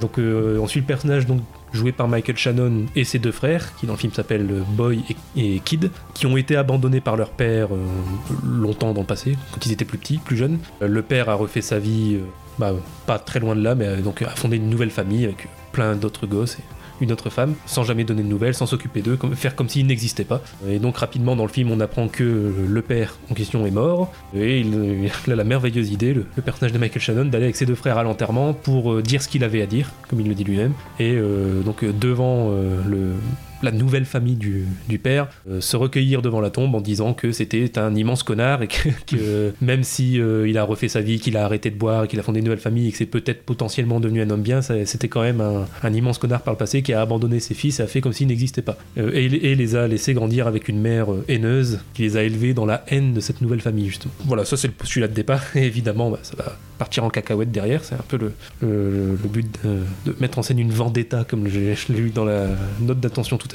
Alors pour ma part, euh, j'ai trouvé vraiment ça euh, très très bon, très très bien écrit, très bien réalisé. Comme on le disait un petit peu en off avant l'émission avec Kaza, je pense que c'est aussi une question de goût. hein. Forcément déjà de base, faut aimer les, thèmes du film. Si c'est des thèmes qui nous sont pas que- auxquels on n'accroche pas, forcément euh, c'est un peu compliqué. Moi j'aime bien ces films justement intimistes euh, qui dresse un portrait d'un d'un personnage ou d'une famille dans l'Amérique profonde, euh, justement l'Amérique telle qu'on la pense pas, euh, parce qu'en général on parle des États-Unis, on pense tout de suite aux grandes villes, à New York, à Los Angeles, tout ça, et moi j'aime bien justement ces films qui montrent le- l'autre Amérique, entre guillemets, le- l'Amérique campagnarde, rurale et pauvre.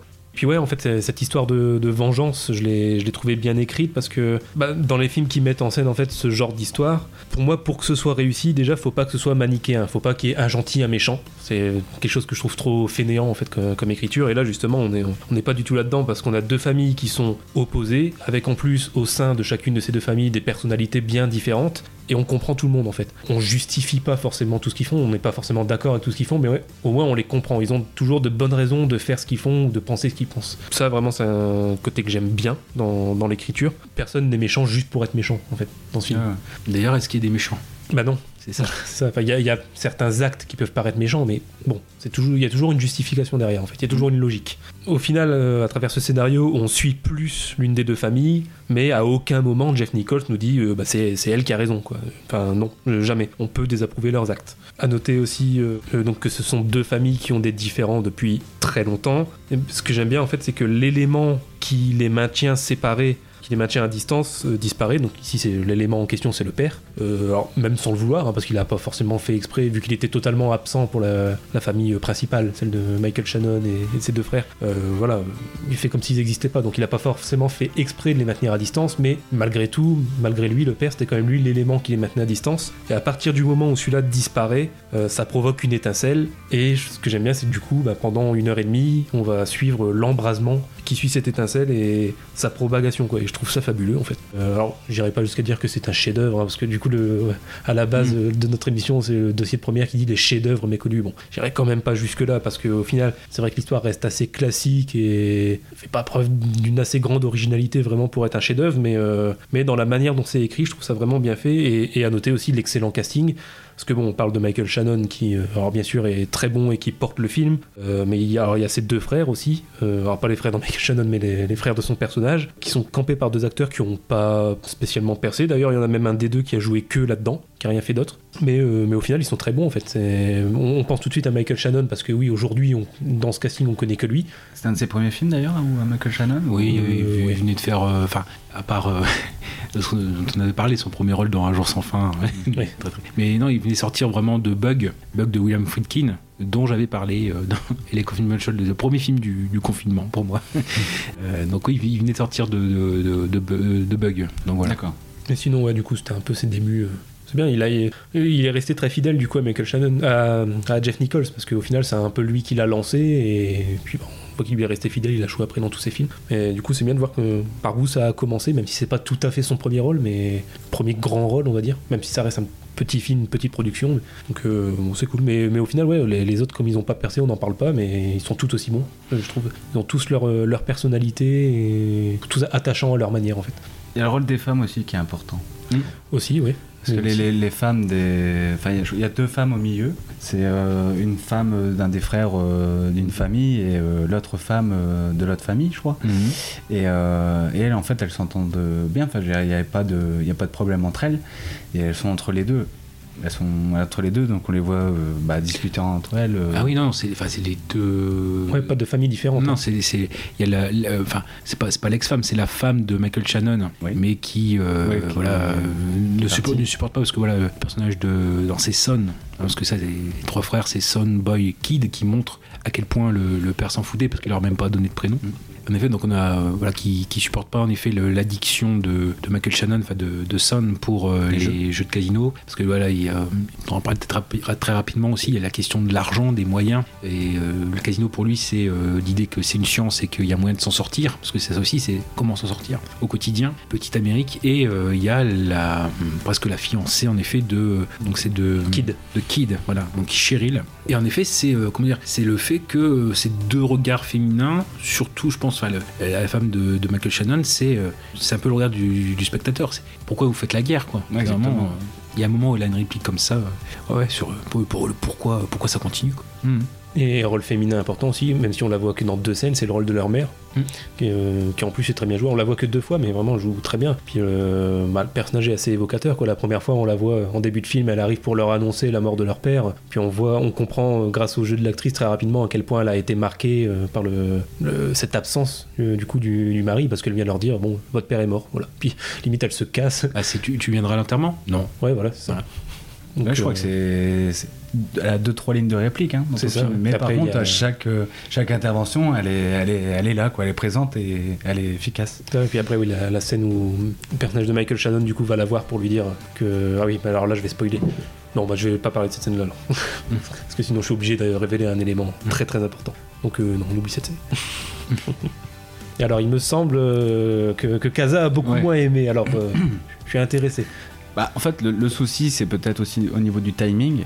Euh, c'est parce que j'ai visionné euh, le film de Gooby et le film de Gravelax euh, l'un après l'autre. Je sais plus dans quel sens, mais on a un qui m'a chamboulé. Mais voilà. Et quand- en fait, c'est le genre de film où à la fin, bah, il y a le générique et je fais euh, voilà. Bah, voilà, je, je me retrouve bah, pas avoir perdu du temps, mais voilà, c'est pas c'est pas le genre de film qui m'a apporté quelque chose. Euh, alors, il est très bon, parce qu'il y a des bonnes, une bonne interprétation de tout le monde, tu sens que tout le monde est impliqué, euh, tu sens qu'il y a du cœur dans le film, mais, mais, c'est juste oui peut-être au niveau émotion, j'ai pas j'ai pas ressenti. Et puis bon bah quand tu comprends le euh, l'histoire du film, c'est que bon bah tu sais que ça va aller dans la surenchère. Ah ouais, après, après, comme tu dis, l'avantage c'est que là il n'y a pas de manichéisme, mais bon, c'est juste que bon, tu sais qu'à un moment ça va s'arrêter et tu te demandes bah, En fait, le, problème c'est ça, parfois tu as des scènes très longues pour ce qu'ils veulent euh, raconter. Et, euh, et c'est le rythme aussi qui m'a posé problème. Mais après, euh, c'est pour ça, c'est toujours les goûts, les couleurs. Et moi, tu sais que le drame, ça, c'est pas mon. Bah, J'aime le drame, mais bon, euh, j'avoue que je suis assez euh, très, compl- je suis très compliqué euh, sur, sur, sur ce domaine. Donc c'est pour ça que je m'exprime pas trop.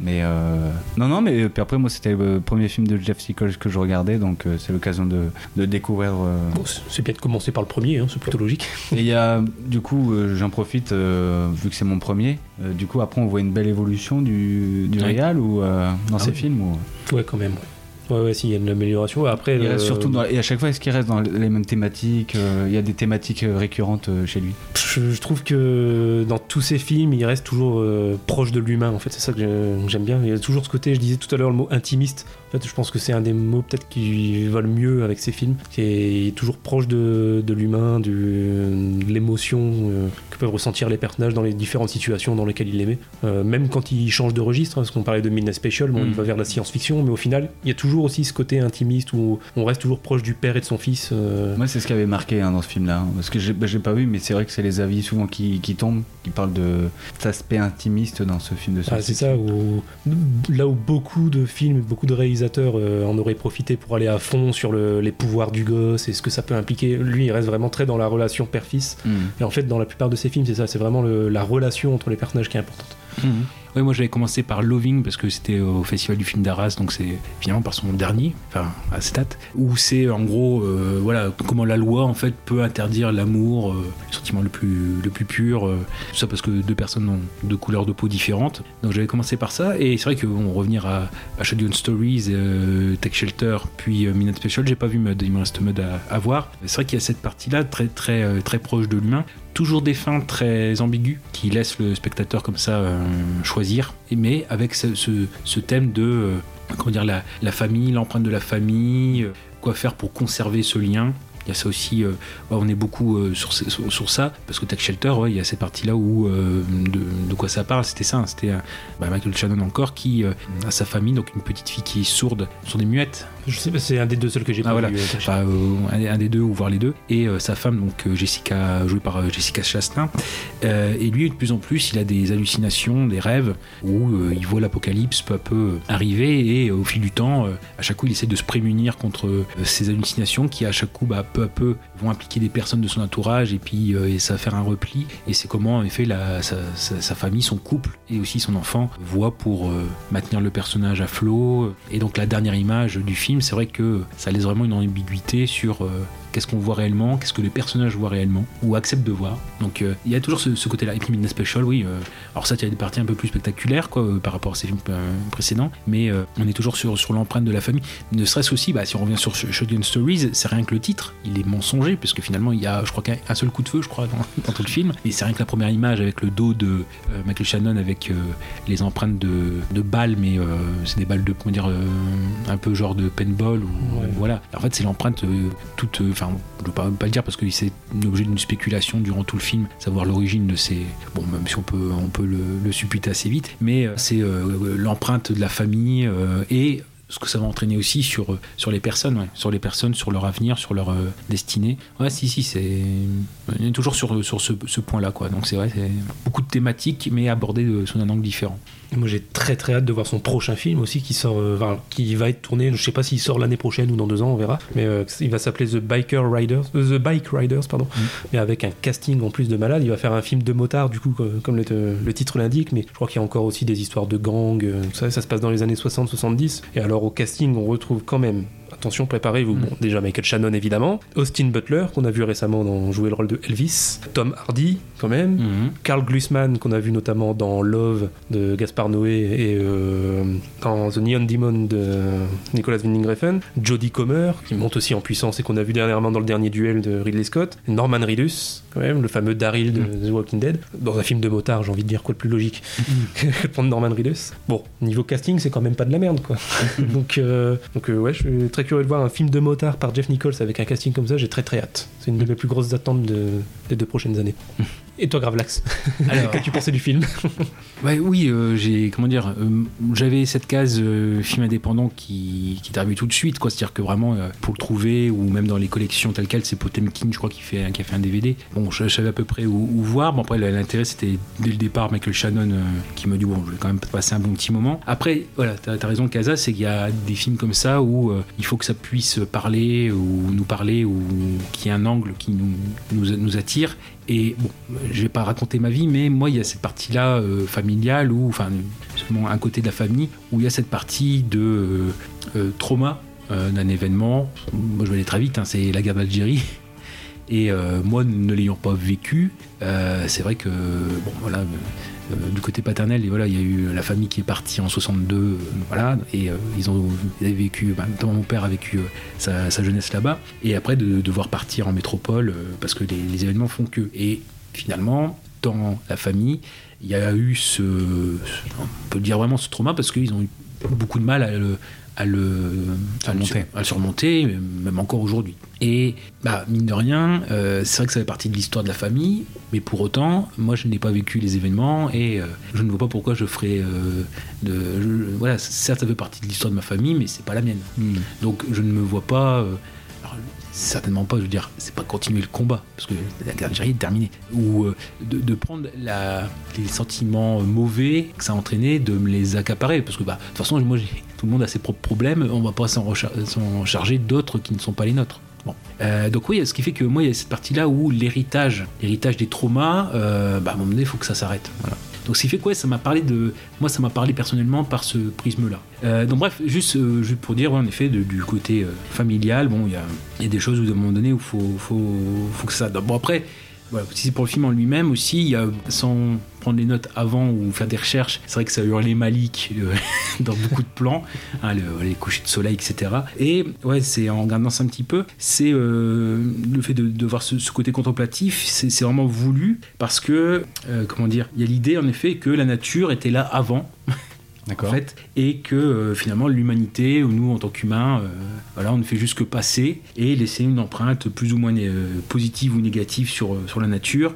Donc ici, c'est une famille et l'héritage sur l'héritage d'un homme sur celle-ci, et d'ailleurs un homme qu'on ne voit jamais, à part le cercueil qu'on qu'on voit, mais le, en gros, c'est tout le moteur. C'est ça aussi, voilà, c'est quelqu'un qui n'est plus là, mais qui va encore avoir euh, de l'influence, même dans l'au-delà, euh, sur, euh, sur la vie des, autres. D'ailleurs, c'est ce qu'on voit, c'est-à-dire qu'il y a une réflexion comme ça entre les trois frères euh, euh, Son, Boy, et qui disent voilà, jusque, jusque-là, cette famille-là, je, je ne la voyais qu'à travers le prisme de mon père. Maintenant qu'il n'est plus là, bah, c'est eux que je n'aime plus, en fait. Voilà, donc il y a une barrière qui a été enlevée. Donc oui, oui, il y a beaucoup de thématiques. En plus, le, le film est assez court quand même. Il faut dire aussi, c'est pas, il n'y a pas ce côté euh, auteur, euh, film d'auteur qui se regarde filmer. euh, voilà, ça aussi, on peut le, lui reconnaître quand même, euh, quand même cela. Euh, non, mais après, je pense qu'Oubit a eu cette partie-là aussi, qui est, euh, on est quand même un peu, un peu dans l'ambiance un peu western quand même, mine Oui. de rien. Bah oui, oui. Non, sur ça, donc, euh, ouais, donc on avait dit un cinq mois pour écrire le scénario, euh, trois mois de préparation, deux premiers pour trouver les extérieurs, les acteurs, mettre en place l'équipe technique. Le dernier mois avec le directeur photo, c'est Paul Skidmore qui était producteur du film aussi pour euh, organiser le tournage, et Adam Stone qui était directeur photo et qui sera celui encore de Jeff Nichols dans les autres, les autres films, et surtout filmé en 35 mm, en pellicule, pour bien capter la lumière. Donc c'est en effet euh, avec le risque justement hein, de film en pellicule, on l'a vu dans la révolution euh, digitale, euh, le documentaire, c'est euh, voilà, on ne sait pas ce que les rushs vont donner. euh. Donc en effet, ouais, c'est vraiment un film très très très fin. C'est ce qu'on ce qu'on voit aussi. Il faut rappeler également, c'est une- comme j'avais dit, c'est euh, un film où l'argent euh, pose souci. hein, c'est le carburant central pour euh, mener une belle vie. Donc l'obsession du jeu pour le personnage de Shannon, ou simplement bah, mener une vie normale. Et c'est ce qu'on voit des petites économies. C'est le frère qui vit dans le camping-car d'un boy qui, une fois que la femme de Shannon est partie, bah, y a- voilà, il y a une place qui est libre à la maison. Bah, Est-ce que je peux venir? Ouais, ouais. Est-ce que je peux me servir du magnétoscope? Oui, mais tu ramènes des chips. Donc en gros, il y a, toutes, petites, euh, toutes des petites économies. Ah, puis même le, le truc où euh, vraiment le summum de la classe, c'est d'emmener euh, manger sa copine au buffet à volonté avec une chemise avec des boutons. c'est ça. Donc vraiment, le, le top du top, c'est ça, quoi. Il faut rappeler aussi le film de 2000, enfin, sorti en 2007 surtout, euh, mais que dès 2008, c'est une Amérique qui allait être touchée par euh, la crise des subprimes. Donc euh, là, on voit déjà qu'ils survivent. On n'imagine pas cette famille euh, euh, après, quoi, ce qui, reste, même si la fin est ce douce amère, quoi. Mais on peut dire qu'elle se finit bien. Bah, la réalité fait que techniquement, ça, poserait souci. Non, après moi, c'est ce que ce que j'ai vu aussi dans, dans le thème de la vengeance qui ne mène à rien. Bah, ça, on, on l'a dit, c'est vrai qu'on a des films qui sont contraires. C'est où justement on peut s'attendre à, un film de vigilante, une explosion de violence comme bah, une History of Violence de Cronenberg. Voilà, à part que vraiment le dans History of Violence, le, le personnage de de Joey, euh, enfin celui qui est joué par Viggo Mortensen, euh, il a un vrai passif dans la violence. C'est un vrai homme de main avant, etc. Là, nos personnages, bah, ils ont un usage rudimentaire des armes à feu, même euh, ils savent pas s'en servir. On pense à la, leçon de- du frère, donc c'est euh, le boy qui doit apprendre à, s'en servir. Et même si la vengeance arrive ici, bah, c'est pas une vengeance qui va satisfaire. C'est ce que le spectateur ne va, pas être ravi de cette vengeance. Non, c'est vraiment très, comment dire, très, très, très finement. Il y a des, des choses vraiment euh, très finement amenées. Bref, c'est l'idée aussi d'in- d'injustice. C'est vraiment ce côté où euh, euh, cette famille, elle se sent euh, jalouse de l'autre parce que euh, ils n'ont pas eu le droit à la belle vie ou une vie normale comme il aurait, il aurait voulu. Le discours notamment de Michael Shannon qui dit voilà, on mérite mieux que les 20 000 dollars par an. Moi, j'avais calculé jusqu'à la quatrième décimale quand j'étais à l'école. Donc, on mérite mieux qu'en fait. C'est l'idée de voilà, on, mérite mieux, mieux que notre sort actuellement. Pour aller très vite sur Michael Shannon aussi, c'est comment est-ce qu'il avait choisi ses rôles. Donc, c'est vraiment cas par cas. hein. donc, ce qui forcément, c'est la qualité du scénario et euh, notamment c'est les films. euh, bah, je disais qu'ils venaient de sortir de Bug, mais euh, c'est justement dans les films, les films indépendants, les films du milieu. C'est des films qui osent, qui sont moins stéréotypés, quoi. Donc, il y a des idées plus risquées. On a un petit budget, mais on a des idées. Bah, on peut penser je sais pas moi, Primer, le, film qui vous avait traumatisé, euh, est 7000 euros, 7000 dollars, mais euh, voilà, c'est sacrément, sacrément intelligent. C'était Movieland 2, voilà, pour les, pour les auditeurs auditrices. Et donc, ouais, c'est ça, c'est vraiment, euh, vraiment une histoire qui est fascinante par le fait que, voilà, on a un homme qui a deux familles, qui a donc sept hommes qui sont frères, ou demi-frères, et on a des personnages quand même, quoi, malgré la, la pauvreté, bah, ils sont très nobles, ils sont pleins de failles mais très nobles. On prend celui de Michael Shannon, qui est une figure voilà, à la fois protectrice, mais c'est en même temps des gens, voilà, des personnages qui euh, essayent quand même de garder une droiture malgré le fait qu'ils ont, sont complètement détruits par leur passé. Quoi. Et c'est comment est-ce que, voilà, est-ce que le passé, euh, on arrive à le dépasser en fait. C'est vraiment l'idée du film. Et si on regarde bien, il y a un personnage très important qui va relancer ou va remettre une bûche dans la cheminée euh, alors que ça devrait être terminé, c'est Shampoo. Je sais pas si vous voyez. Euh, oui, le pote. euh, Enfin, Ouais, le pote. oui. Shampoo Douglas, donc il a des, un bandage sur les lunettes, il y a un, Ah un oui. bras gauche, etc. Et en fait, dans le déclenchement des, hos- des hostilités, c'est lui qui, à chaque coup, relance, relance la machine. Parce que normalement, c'est les deux personnages les plus calmes, entre guillemets, de chaque famille, euh, disent voilà, bon, entre guillemets, on fait la paix, mais bon, si tu touches à un cheveu de mon frère, bah, ça va revenir. Et bah, c'est lui, par exemple, qui vient prévenir, euh, qui donne des infos sur le déroulement des, événements. Ah oui, un il était présent, ah bah voilà, bah, donc on, y retourne, le combat, euh, le combat reprend qu'en fait. Et c'est lui qui montre justement à, euh, Boy comment se servir d'un fusil. Et d'ailleurs, l'acteur, il est pas. euh, pareil, quand on parle des, acteurs qui n'ont pas fait grand chose, c'est vrai que lui, euh, c'est euh, Alan Wilkins. Euh, Il y a un autre film qu'il a fait en 2007, et après c'est tout. C'est un film indien, voilà, sur un homme et une femme qui sont anti-cricket. Voilà, et euh, bon, qui, il y a un concierge d'aéroport qui attend sa naturalisation en, en Angleterre. Bref, voilà, euh, c'est pas, c'est pas des gros acteurs, et c'est vrai qu'ils se défendent pas mal, quoi. C'est un- ce côté plus, plus humain. Et non, non, vraiment pour euh, ce qui est de, comment dire, des, des- des frères aussi, ouais, des frères enfermés dans leur mélancolie, c'est surtout la reconnaissance qu'ils cherchent. C'est-à-dire que là, euh, euh, quand ils arrivent à l'enterrement, l'enterrement, c'est de dire que pour le père, c'est, je crois que leur phrase, c'est comme si euh, on n'était jamais né. Ouais. En fait, c'est justement, c'est juste, ils viennent crier leur existence. Bon, voilà, on peut dire que c'est, légitime, mais c'est vrai que euh, la, famille l'autre famille, ils ont une image complètement différente du même personnage, et euh, pour eux c'est une insulte. Alors que bon, ils n'ont pas vécu ils n'ont pas le même vécu. Donc ouais, moi c'est pour pour ça que je trouve que les frères euh, vraiment, enfin je pense pour la, famille qu'on suit surtout, ils ont vraiment chacun leur leur propre personnalité. On pense ne serait-ce que voilà, le Bo- Boy, donc celui qui vit dans le van, qui a un seul, ami, c'est son chien, qui, bah, c'est ce qu'on voit, il y a l'empreinte du père qui est dessus, parce que finalement c'est quelqu'un qui ne cherche jamais le conflit. Il y a ça aussi. D'ailleurs, si vous regardez bien, il est, coach pour euh, l'équipe de basket locale, euh, les, les jeunes, et encore dilettante, hein, c'est pas. voilà. Il, donc il fait jamais un excès d'autorité, c'est-à-dire qu'un coup il y a deux gamins, un coup il y en a trois, bon, il dit pas vous avez été absent, etc. Et si vous regardez bien, tous les tactiques qu'il élabore pour le basket, c'est que des tactiques de défense.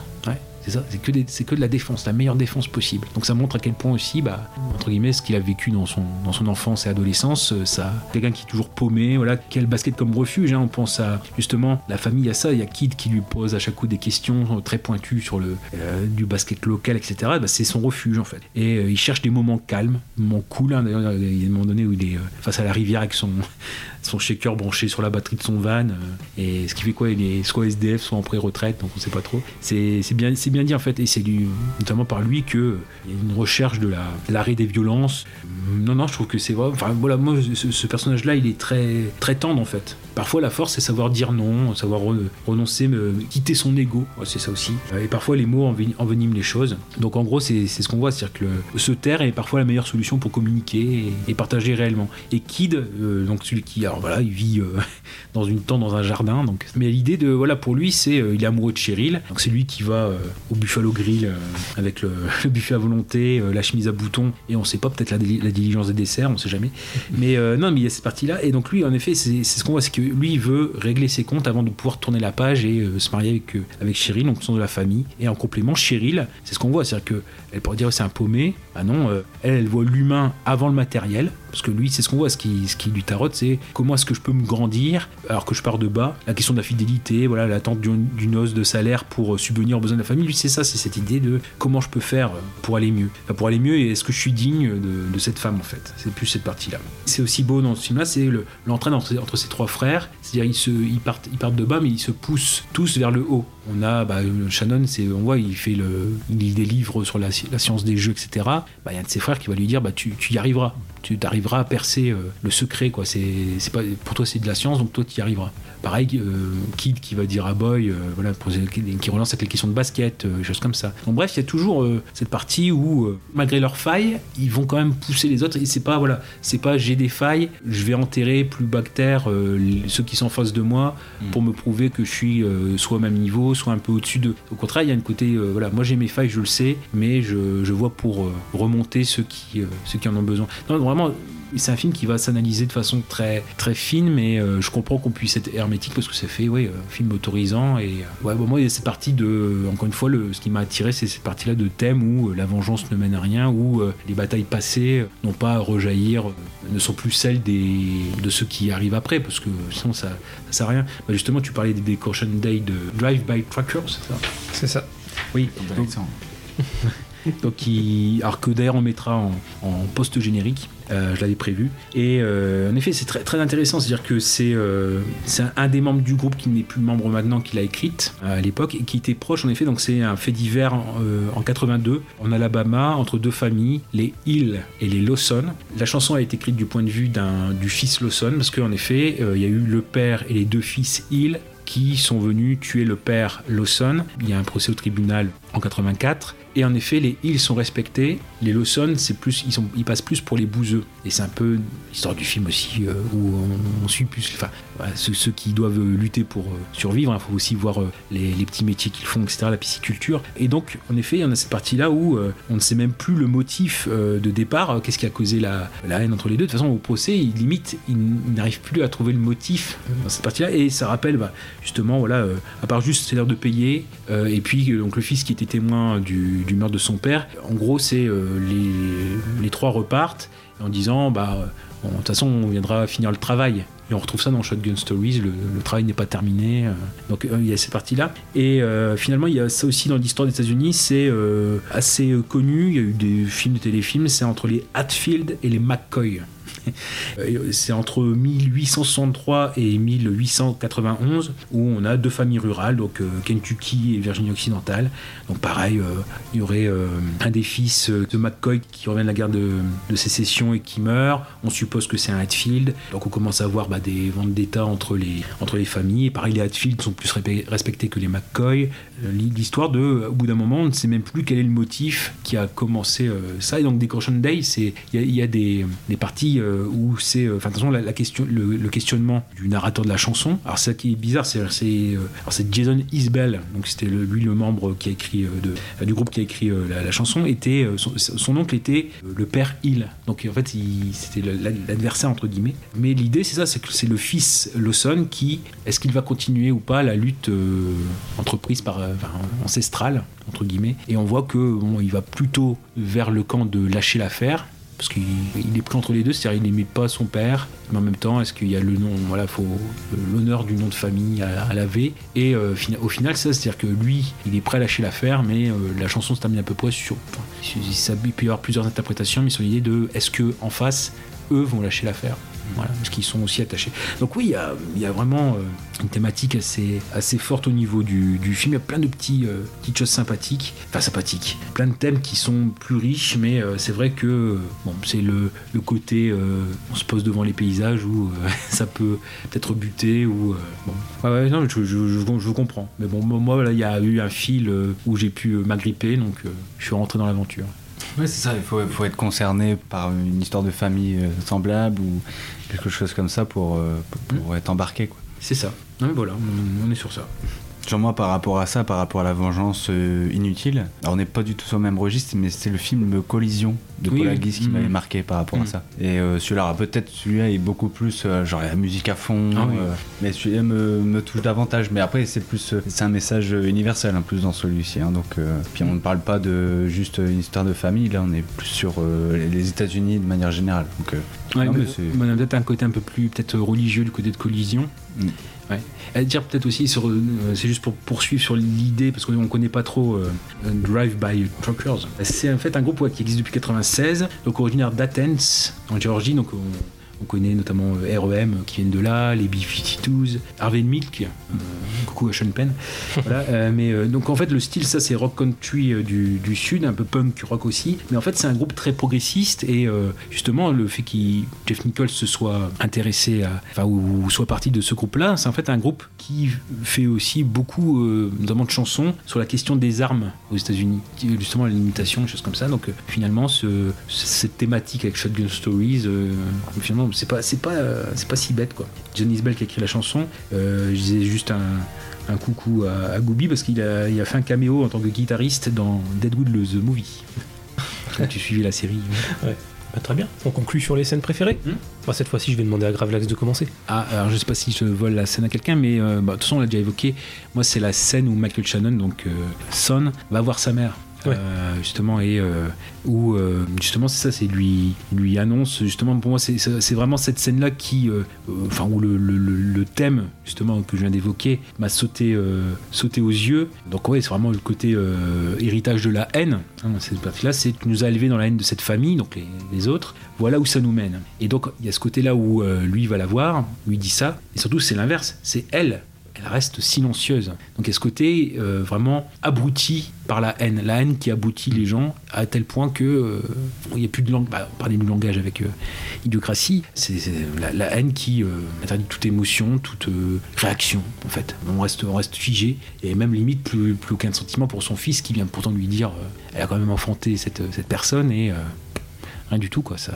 Elle reste de merde donc vraiment une scène euh, pour moi la, scène pivot et euh, la scène je vais pas dire la scène qui m'a fait rentrer dans le film mais qui l'a fait augmenter. Kaza Bah moi c'est une des scènes euh, c'est une des scènes finales c'est-à-dire que c'est euh, Boy qui décide de prendre un fusil de son le fusil et d'aller euh, d'aller euh, limite bah, menacer voire tuer euh. alors par contre les noms euh, ouais, les- Alors, les noms de la famille, de l'autre famille, je sais plus. Clemens quelque chose comme ça c'est pas Clim ouais c'est peut-être Kliman non? Kliman euh, Ouais, Kliman, ouais il vient comme ça euh, menacer euh, Kliman et ses deux enfants qui arrivent derrière et c'est à ce moment-là qu'il se bah, qu'il se rend compte que bon peut penser aussi aux générations à venir et que euh, donc euh, pareil il n'y a, pas de il a pas de parole tout se fait en silence et, euh, et voilà je trouvais je trouvais que c'était une scène forte Bah, au final, on est tous un peu sur les scènes silencieuses dans ce film. Parce que, moi, en fait, je vais, je vais faire du grave là. J'ai un micro-moment et, euh, et une scène euh, préférée. Le micro-moment, c'est. euh, alors, du coup, on, on spoil frontalement ou on essaye d'éviter? Vu qu'on est aux scènes préférées. On prévient les gens ou... Oui, oui, Ouais, on bah, peut juste avertir. Voilà, Voilà. petit avertissement, revenez dans deux minutes, j'en ai pas pour longtemps. Euh, donc, euh, en- au milieu de film, donc il y a l'un des trois frères qui meurt, donc Kid, qui est tué par euh, la famille adverse. Et moi, le micro moment que j'ai adoré, c'est juste après quand euh, Son revient dans l'hôpital et qu'à l'autre bout du couloir, du coup, il y a l'autre famille qui vient aussi de perdre un frère dans la même bagarre. Et donc les, les deux euh, membres principaux de chaque famille juste se regardent à travers le couloir. Aucun dialogue, aucune réplique, euh, juste le regard qui montre à ce moment-là, je disais, c'était pas manichéen et on suit vraiment, on met les deux familles au même niveau. Là, on peut pas faire mieux parce que c'est vraiment la scène qui, juste par un regard, montre à quel point les deux familles, ça, ça fait du mal aux deux familles en fait. Ce- cette histoire de vengeance fait du mal aux deux euh, au même point. Et, euh, et sinon, la scène, elle vient de toute façon quelques minutes après, où il y a donc justement le premier moment où Son retrouve, enfin, où, où se fait retrouver plutôt par certains membres de l'autre famille et qui se fait accuser, euh, le, le- donc l'un des plus jeunes de, de l'autre famille, dont j'ai oublié le prénom, qui lui dit euh, c'est toi qui as commencé ça, et que euh, Son répond ça a commencé il y a bien longtemps. Mm. C'est deux répliques toutes connes, mais que je trouve tellement lourdes de sens en fait, parce que ça pose vraiment la question. Au final, euh, alors oui, là, toute cette histoire-là, telle qu'on la suit dans le film, c'est bien Son qui l'a commencé avec les mots qu'il a dit à l'enterrement. Mais au final, est-ce que c'est pas plutôt le père euh, tout, tout a commencé au moment de la connerie du père euh, des années euh, avant en fait. Donc, euh, est-ce que au final, là, c'est lui qui a mis le feu aux poudres, mais est-ce qu'au final, c'était pas inéluctable Enfin, cette histoire de Vendetta, elle devait arriver de toute façon à un moment ou l'autre. Donc euh, bon, c'est deux répliques qui paraissent anodines, mais que qui, arrivées à ce moment du film sont, sont très fortes. Bah, très bien. Ouais. Et ben voilà, on va finir sur Shotgun Stories. On va pouvoir rigoler un peu maintenant avec, avec le film de Graveless. Alors, alors, oui, bah, on y va alors. On y Ah bah, va. Alors là, j'annonce, euh, comme on le dit dans notre très belle région, on a fini de braire, à cette heure on va rigoler. Là, on est peut-être enfin sur le chef-d'œuvre. Alors le chef-d'œuvre, en effet, donc euh, catégorie voilà les, les improbables ou choses comme ça. Donc c'est en effet les, euh, alors c'est Ricky Ho, The Story of Ricky, donc un film de 91, un film de Hong Kong, coproduction avec le Japon également. De, euh, alors, euh, il y a plusieurs noms, donc il y a soit euh, Simon Nam ou Lam Ngai Kai ou Ngai Choi Lime. Donc voilà, c'est Et moi, un- et moi, j'ai vu Lam Night Choi. Donc voilà, on Lam a Night tous les Choi, deux. voilà, donc on a un peu tout. Donc en effet, qui a fait 13 films en tant que réalisateur, 25 films en tant que directeur photo, et donc il a signé également le scénario du film. Faut ça signaler parce qu'il était réalisateur, mais là c'est son seul et unique film où il a signé le scénar. Très vite donc un film voilà on va parler de violence grand grand guignol et euh, limite de plaisir coupable. Dire aussi que alors, rapidement de, de, de quoi ça parle euh, Ricky. Alors voilà, euh, on va dire que je suis un peu feignant et j'ai trouvé quelqu'un pour me, me résumer le film. J'avoue, j'ai sous-traité. Rikio, The Story of Ricky, raconte l'histoire de Rikio Saiga, un jeune homme de 21 ans qui possède une force surhumaine puis des méchants skills en arts martiaux.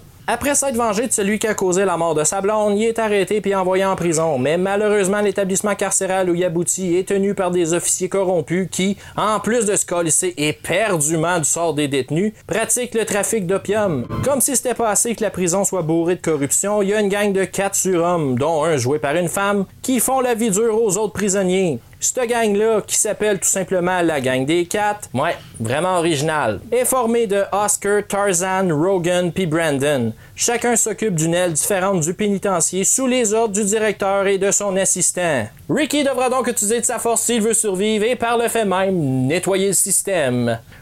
Tout décalissé sur son passage, c'est selon. Comme mon intro l'a suggéré, j'ai trouvé Rikio au village, puis honnêtement, je pense que c'est le meilleur 3$ que j'ai dépassé de toute ma vie.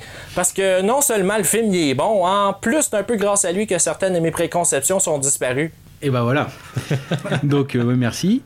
Euh, ce qui fait que oui, euh, euh, pour, dire très vite, en effet, on va essayer de reprendre un petit peu le, résumé, tout au moins. Alors, film de 91, nous sommes en 2001 dans l'histoire. Faut imaginer qu'en effet les prisons ont été privatisées. Vraiment des, devenus des, usines. Euh, les prisonniers sont vraiment des, esclaves euh, ou voilà, vraiment euh, très mal considérés. Et dedans, on a donc le jeune Ricky qui va être en prison pour 10 ans suite au meurtre de, du parrain de la mafia qui est indirectement responsable de la mort de sa douce, hein, sa blonde. Et donc, en effet, il va découvrir en effet la, prison où il est, tombé, où il y a en effet quatre chefs de chaque aile. Et notamment, bah, la prison pour survivre aussi, fait, pour se faire des sous, euh, fait aussi un trafic d'opium.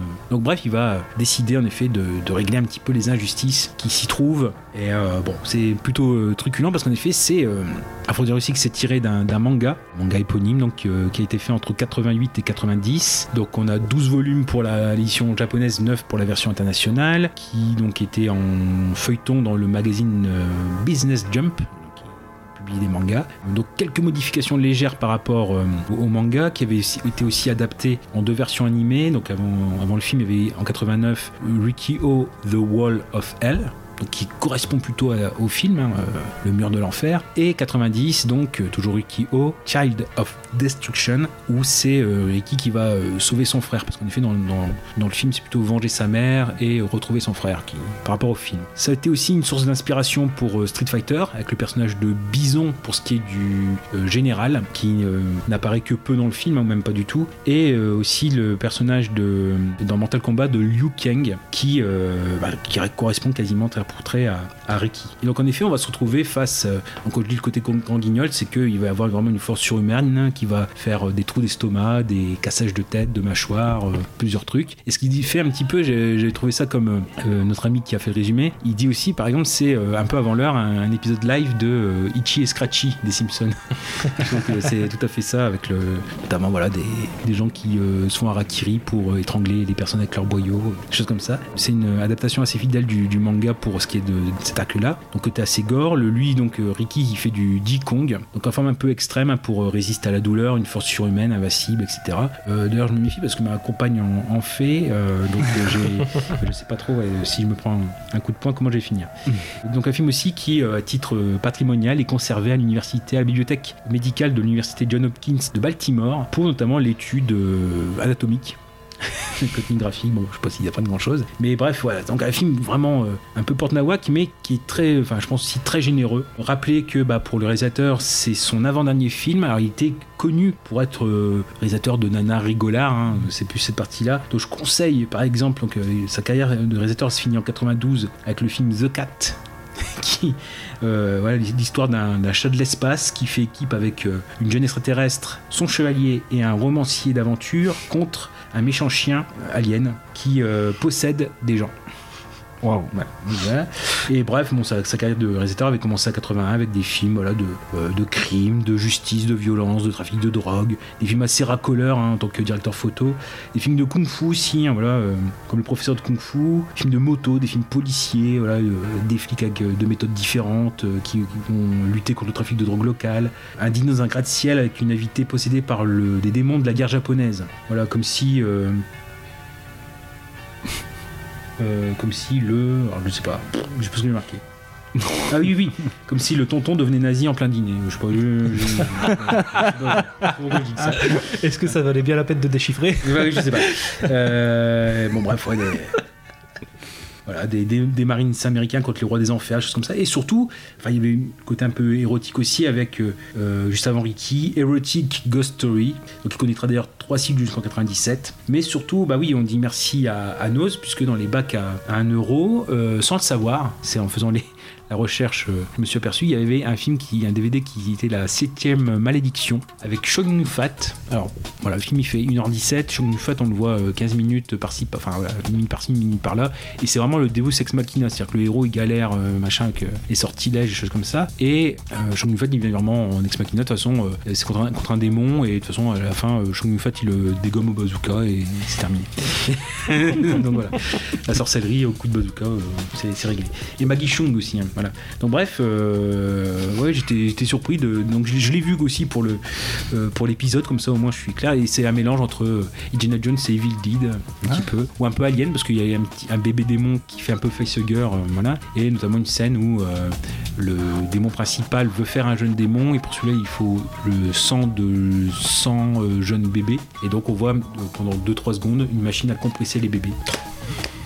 Donc euh, c'est c'est la, la, la bonne scène du film. Quoi. Bon appétit si vous nous écoutez en mangeant. Bien sûr. Donc ouais, bref, euh, bah, je sais pas pour vous, il y a plusieurs choses à dire. Dire aussi que c'est un des premiers films, alors ça on pourra parler peut-être après, mais euh, un des premiers films euh, catégorie 3. Alors je sais pas trop... euh, Si c'est pas les catégories à Hong Kong ou euh, catégorie 3, c'est il n'y a pas de y a pas de limite. Ah oui, c'est ça, c'est ça. Donc je regarde ju- juste vite, excuse-moi pour la, la sixième malédiction, j'avais noté un truc, je vais voir si euh, la sixième euh, malédiction, on a le droit du gore, des combats, euh, vraiment des trucs complètement grotesques. hein. De toute façon, on parlera du film dont on parle maintenant, mais on a des gens qui se battent et finalement qui tiennent ensemble. En fin du combat, bah, ah non, on a un ennemi commun, bah, on, arrête, de se battre. Je vais en parler pour la catégorie 3 de la hum, des films de magie noire, choses comme ça, donc plein de scènes in- incohérentes. Le film commence par une prise d'otage, bah, on, on en voit le, héros principal du film qui euh, se fait passer pour un faux docteur mais qui a une bombe dans sa mallette pour une prise d'otage. C'est quand même un peu risqué de faire sauter. euh, ouais, certes, on se débarrasse des, des euh, ceux qui prennent en otage, mais euh, des preneurs d'otages, mais on se débarrasse, aussi des otages. C'est un peu compliqué. Bref, ouais, 1h17 de n'importe nawak, quoi, c'est vraiment, vraiment cette, partie-là. On a un petit peu, voilà, si on pense un petit peu à l'idée avant l'heure de Branded, quoi, de, de, Peter Jackson. Notamment le personnage du sorcier qui amène vraiment le film vers le nanar parce que vraiment il cabotine Et c'est limite une bonne porte d'entrée euh, dans la carrière du, enfin dans la filmographie du réalisateur. Donc oui, catégorie 3, je, je reviens dessus. Je renvoie et je le mettrai en lien euh, pour euh, dans la description de l'épisode sur la très bonne vidéo du coin du bis qui a fait vraiment une vidéo d'une quarantaine de minutes sur la catégorie 3. D'ailleurs, ce que je vais dire, c'est euh, un résumé de, de ce qu'il a dit. Donc, c'est vraiment sur une période de 10 ans. Et il faut penser, bon, juste c'est l'histoire de. Aujourd'hui, c'est plus euh, Spectrum Film qui va euh, défendre ses films. Il a sorti notamment Ebola Syndrome, mais j'y viendrai. Donc, à l'époque, c'était plutôt dans HK Vidéo, le cinéma de quartier de Canal+, Jean-Pierre Dionnet. Il faut rappeler, donc, c'est l'histoire de Hong Kong, en fait, qui depuis 1857 appartenait à la Grande-Bretagne, au Royaume-Uni, et euh, qui en 97 va se faire rétrocéder à la Chine. C'est dans, les accords, en fait. Et quand ils voient ce qui se passe à Tiananmen euh, en 89, etc., ils disent nos libertés euh, créatrices, entre guillemets, risquent d'être fort mises à mal quand on va être rétrocédé à la Chine. Donc, ils essaient d'y aller à fond durant ces 10 années. Alors, il y a aussi une peur, voilà, une peur du changement, une peur de l'inconnu, ce qui va parfois amener des choses un peu, limites. Mais à l'époque, il y avait encore une censure à Hong Kong. Donc, il y avait, euh, il fallait rien dire contre la Chine, rien contre le Royaume-Uni, euh, rien contre les pouvoirs en place, et rien qui puisse troubler l'ordre public. Mais dans les années 80, bah, les goûts du public changent. C'est la fin du règne notamment de la Shaw Brothers, et on va avoir de plus en plus de films contestataires. Le problème, c'est comment classer ces films. On peut penser à l'enfer des armes de Chu Hark, hein, qui est de 80. Et donc en mars 87, il y a l'idée que de toute façon le gouvernement il peut pas censurer, euh, il n'a pas à, à se placer dans la censure des films. Donc il va y avoir en effet la- l'apparition de trois catégories. Donc ça c'est mars 87. Donc on a la catégorie 1, c'est les films tout public. Catégorie 2, non destinés à un jeune public, avec une petite torsion en 95, donc deux ans avant la rétrocession. Euh, catégorie 2A, c'est pas pour les enfants. 2B, c'est pas pour les enfants, pas pour les ados. Et catégorie 3, donc interdit au moins de 18 ans, ce qui correspond en fait en France au- à la catégorie moins de 16. Parce que euh, moins de 18, nous on pense à film X, et à part une exception, les films euh, catégorie 3, c'est pas des films porno. Il n'y a qu'une exception, c'est euh, un film notamment euh, réalisé par une femme. Donc officiellement, souvent on dit que Rikio c'est le premier film catégorie 3. Et il y en a un quand même, il y en a quelques-uns qui sont un petit peu avant quand même. C'est notamment, donc euh, film catégorie 3, c'est Men Behind the Sun, ou 731, donc un film de 88 de alors, TF Mou. Voilà. Voilà. Ça, fait, ça rappelle les Chinois à Paris. Euh, ouais, mou, non, c'est fou. Euh. C'est mou, c'est fou. Ah, moi, c'est fou. Euh, donc, ouais, fou, c'est fou, c'est mon cousin.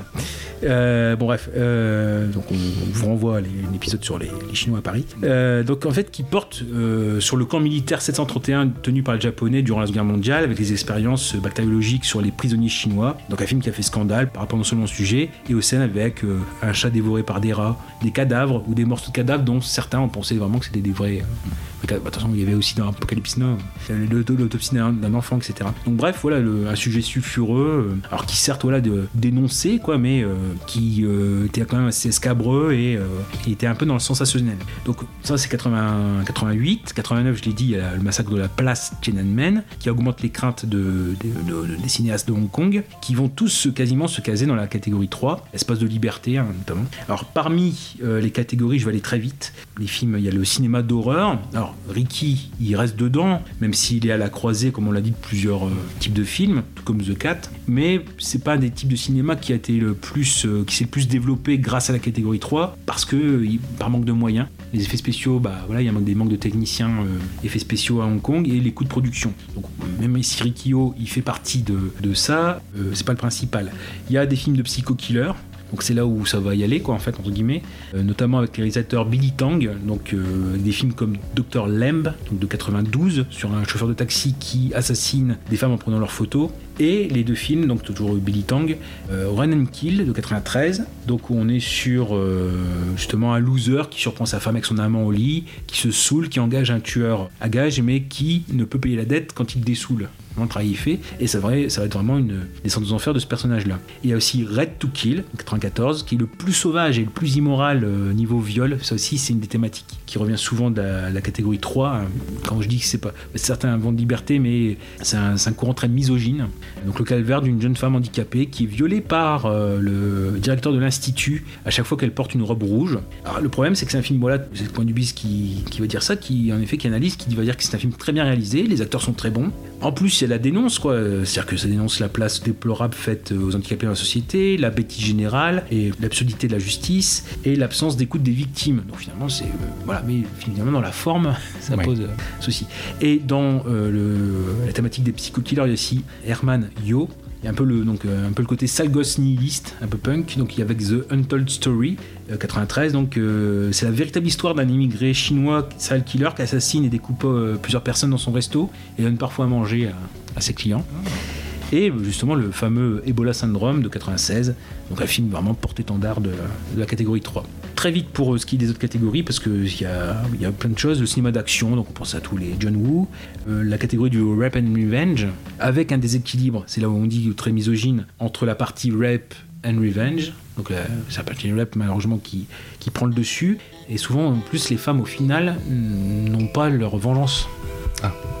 Super. Ah ouais.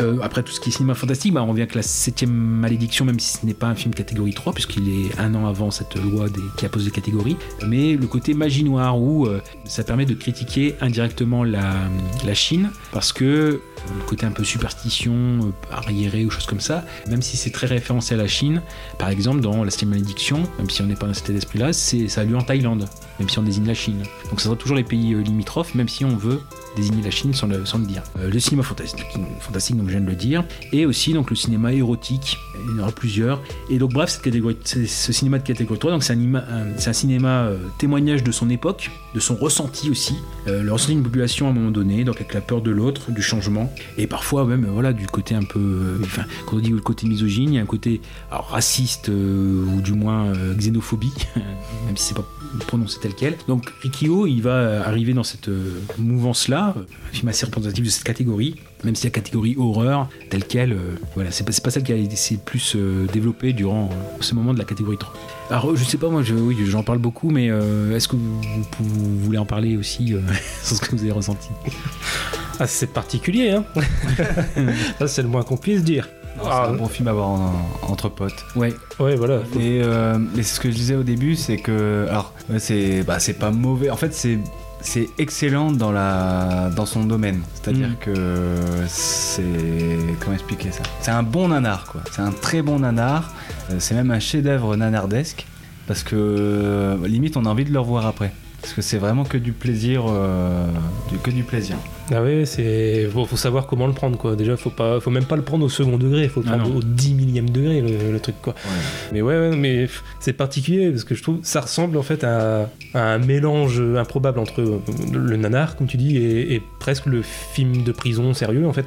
C'est un Ouais, petit peu la croisée de, de dans le scénario en lui-même, ça pourrait presque être un film sérieux, mais après c'est la façon dont il est dont il est mis en scène qui est qui, Ah ouais. qui rend le truc complètement euh, improbable quoi. Mais bon.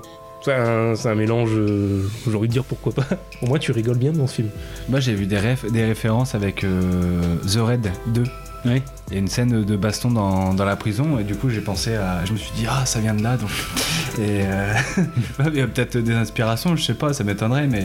Non, non, mais ouais, non, là, on est là pour déconner et au moins ça marche quoi. Oui, là, je vais juste reprendre. Alors, ça rejoint un petit, ça rejoint mon avis, donc je vais dans le côté ovni. Je reprends juste la, la remarque de Az l'épouvantail qui a très bien euh, défini ce film. C'est un film, voilà, un film réussi en ayant presque tout raté.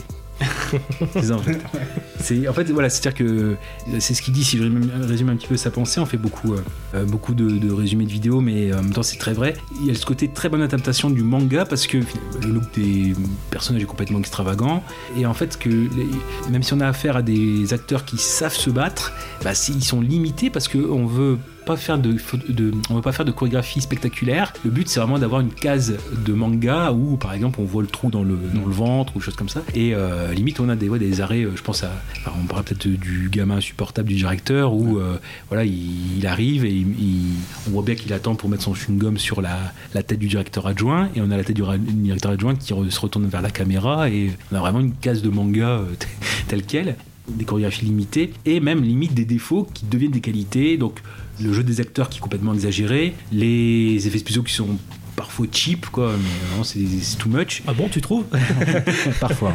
euh, là, le, le côté un peu ré- réalisation de, de téléfilm, quoi, c'est pas, il n'y a pas des plans très spectaculaires au niveau de la, forme, etc. Le montage, même limite, qui est catastrophique avec plein de faux raccords, bon voilà. Mais dans ce côté, voilà, où, euh, comme à la base, on suppose qu'ils ne, ne se sont pas pris au sérieux, qu'ils sont vraiment marrés en, le faisant, qu'ils étaient conscients de ce qui tournait, bah, finalement, c'est très généreux et limite, ça, je vais pas dire que ça ne met pas dans, le la catégorie, ça le met dans la catégorie plusieurs coupables, euh, pas forcément nanar. Euh, Ouais, ouais, donc ce qui fait que, en fait, les, inté- les, les intentions de départ sont respectées, quoi. Donc c'est, j'aime bien ce côté-là ovni, certes, parce que croiser, euh, elle a croisé plusieurs chemins, mais voilà, le, ce côté, euh, je reprends ça, film réussi en ayant presque tout raté, j'ai- j'aime, beaucoup cette, euh, cette citation. Donc euh, merci à l'épouvantail, voilà.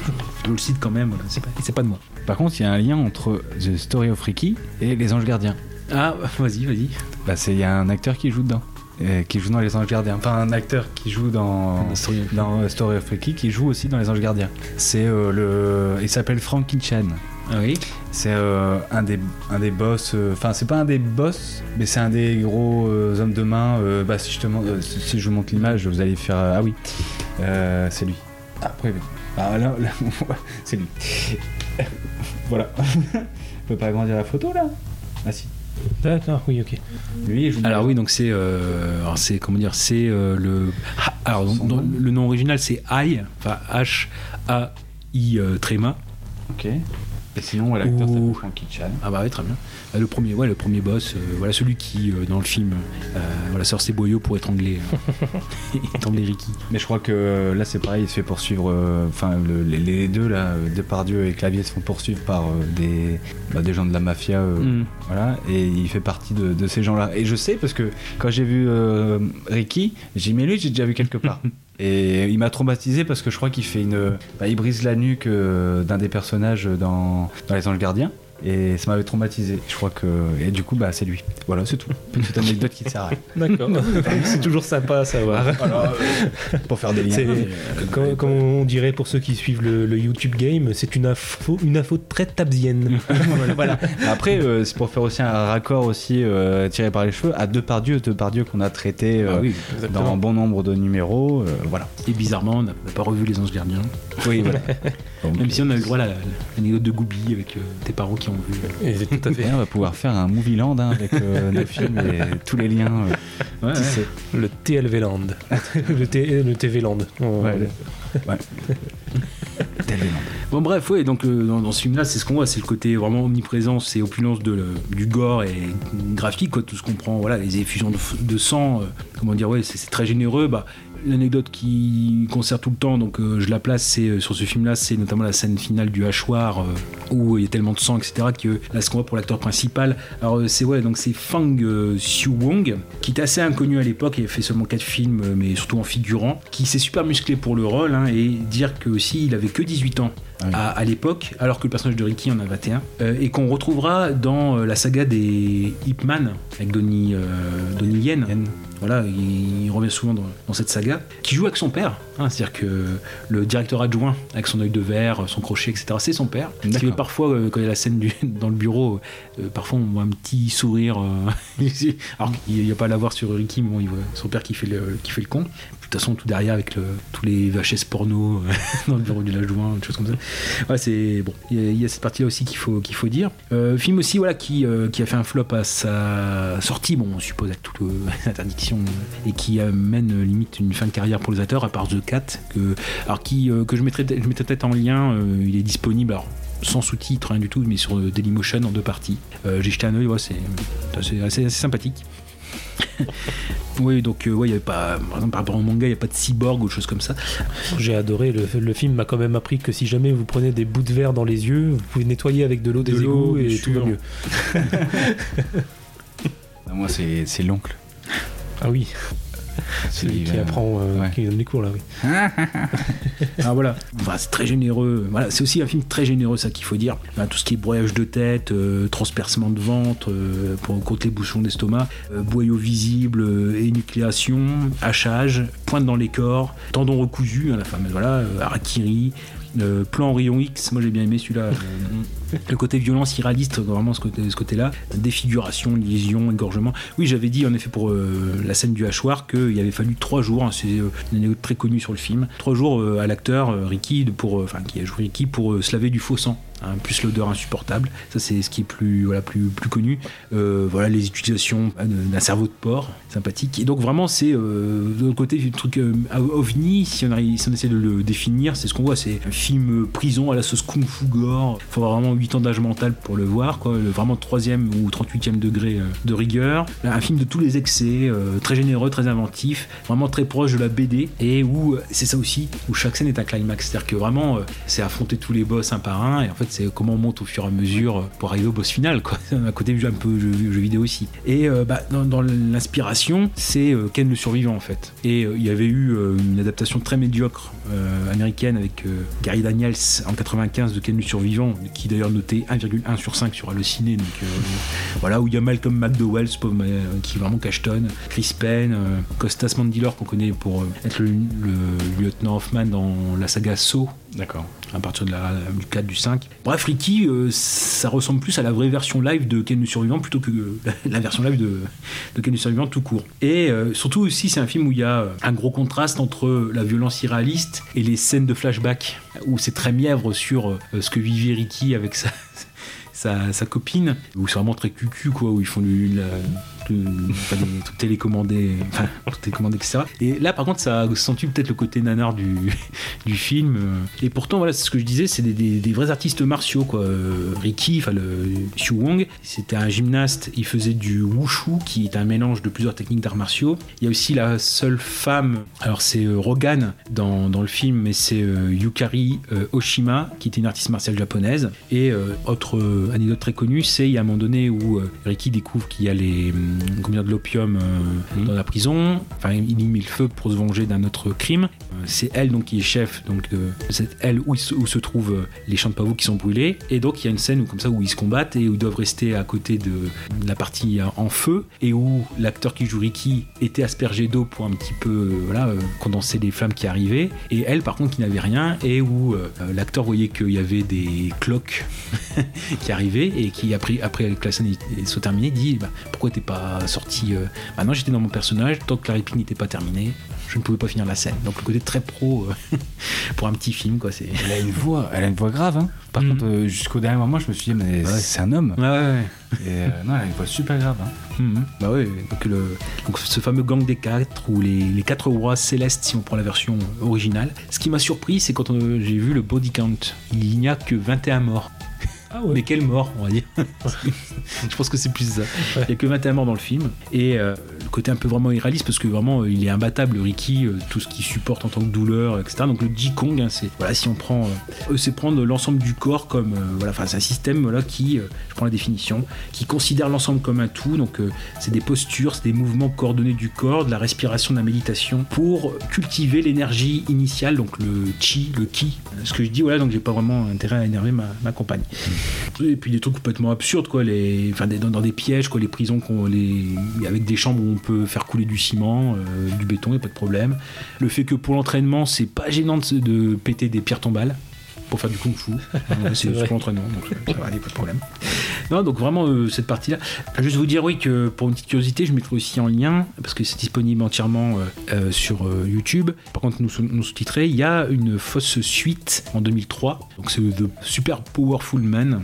Ou euh, Dean King, Insane King, où Ricky est appelé E-Chain, donc euh, voilà, réalisé par un Pak Chi Munk, où euh, bon, Ricky s'appelle pas Ricky, donc le héros en effet, donc, est, euh, donc c'est le même acteur, hein. donc de 2003, on est euh, 12 ans après, donc le héros est poursuivi par des criminels qui tentent de tuer la fille qu'il aime et qu'il doit protéger. Ça se déroule en 2200, avec euh, l'eau propre en denrées rares, et euh, le point de départ c'est un général maléfique qui contrôle l'approvisionnement en eau et qui tue un professeur qui aurait trouvé le moyen de purifier l'eau, donc ça lui aurait fait concurrence, et il profite donc pour enlever le frère de Ricky qui était alors enfant. Et donc on se place quelques années plus tard, alors c'est une production de Taïwan qui a été directement euh, proposée en vidéo, d'ailleurs c'est un format 4 tiers, vraiment l'image est très, très année 2000, quoi, c'est très amateur, et qui soutient aucun, aucunement la comparaison avec, euh, avec l'original. Euh, rapidement peut-être, il y a l'acteur qui revêt son pancho, quand on voit les flashbacks avec Ricky qui va affronter le, voilà, une sorte de truc un peu militaire ou enfin de camouflage, donc bref, là l'acteur là, tout, le, tout le film, et en gros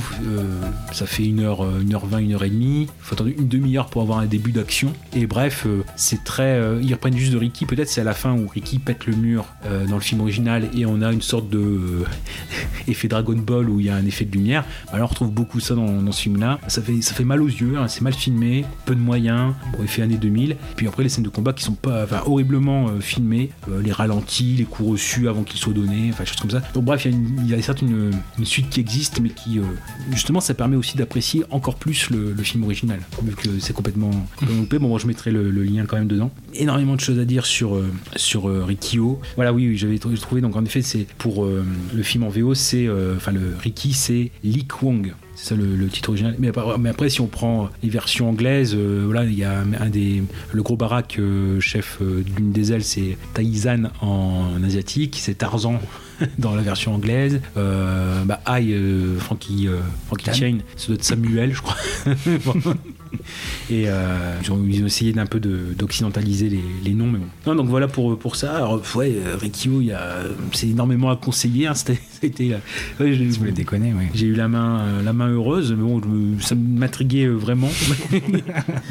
et non, je, je m'attendais vraiment à un film genre, voilà, prison très dur, etc. Mais ouais, bon, bref, j'ai vu les.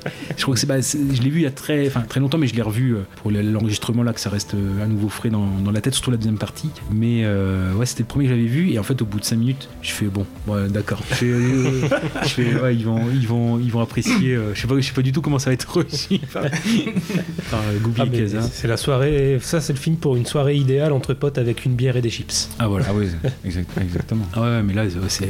Ah, puis ça, ça monte crescendo, c'est-à-dire que, ouais, du coup, c'est les. Enfin, ne serait-ce que, oui, la, une des premières scènes, ouais, avec les. Enfin, tout le monde, même limite, il y a des coups, tout le monde doit mourir avant, et bon, ils sont encore un peu là, ou ils ont des bandages, ou des choses comme ça. Et ouais, la force surhumaine de, de Ricky, ouais, bon, ça reviendra peut-être dans les, les scènes préférées. Ah non, et puis le personnage du, du gamin aussi, euh, du directeur qui.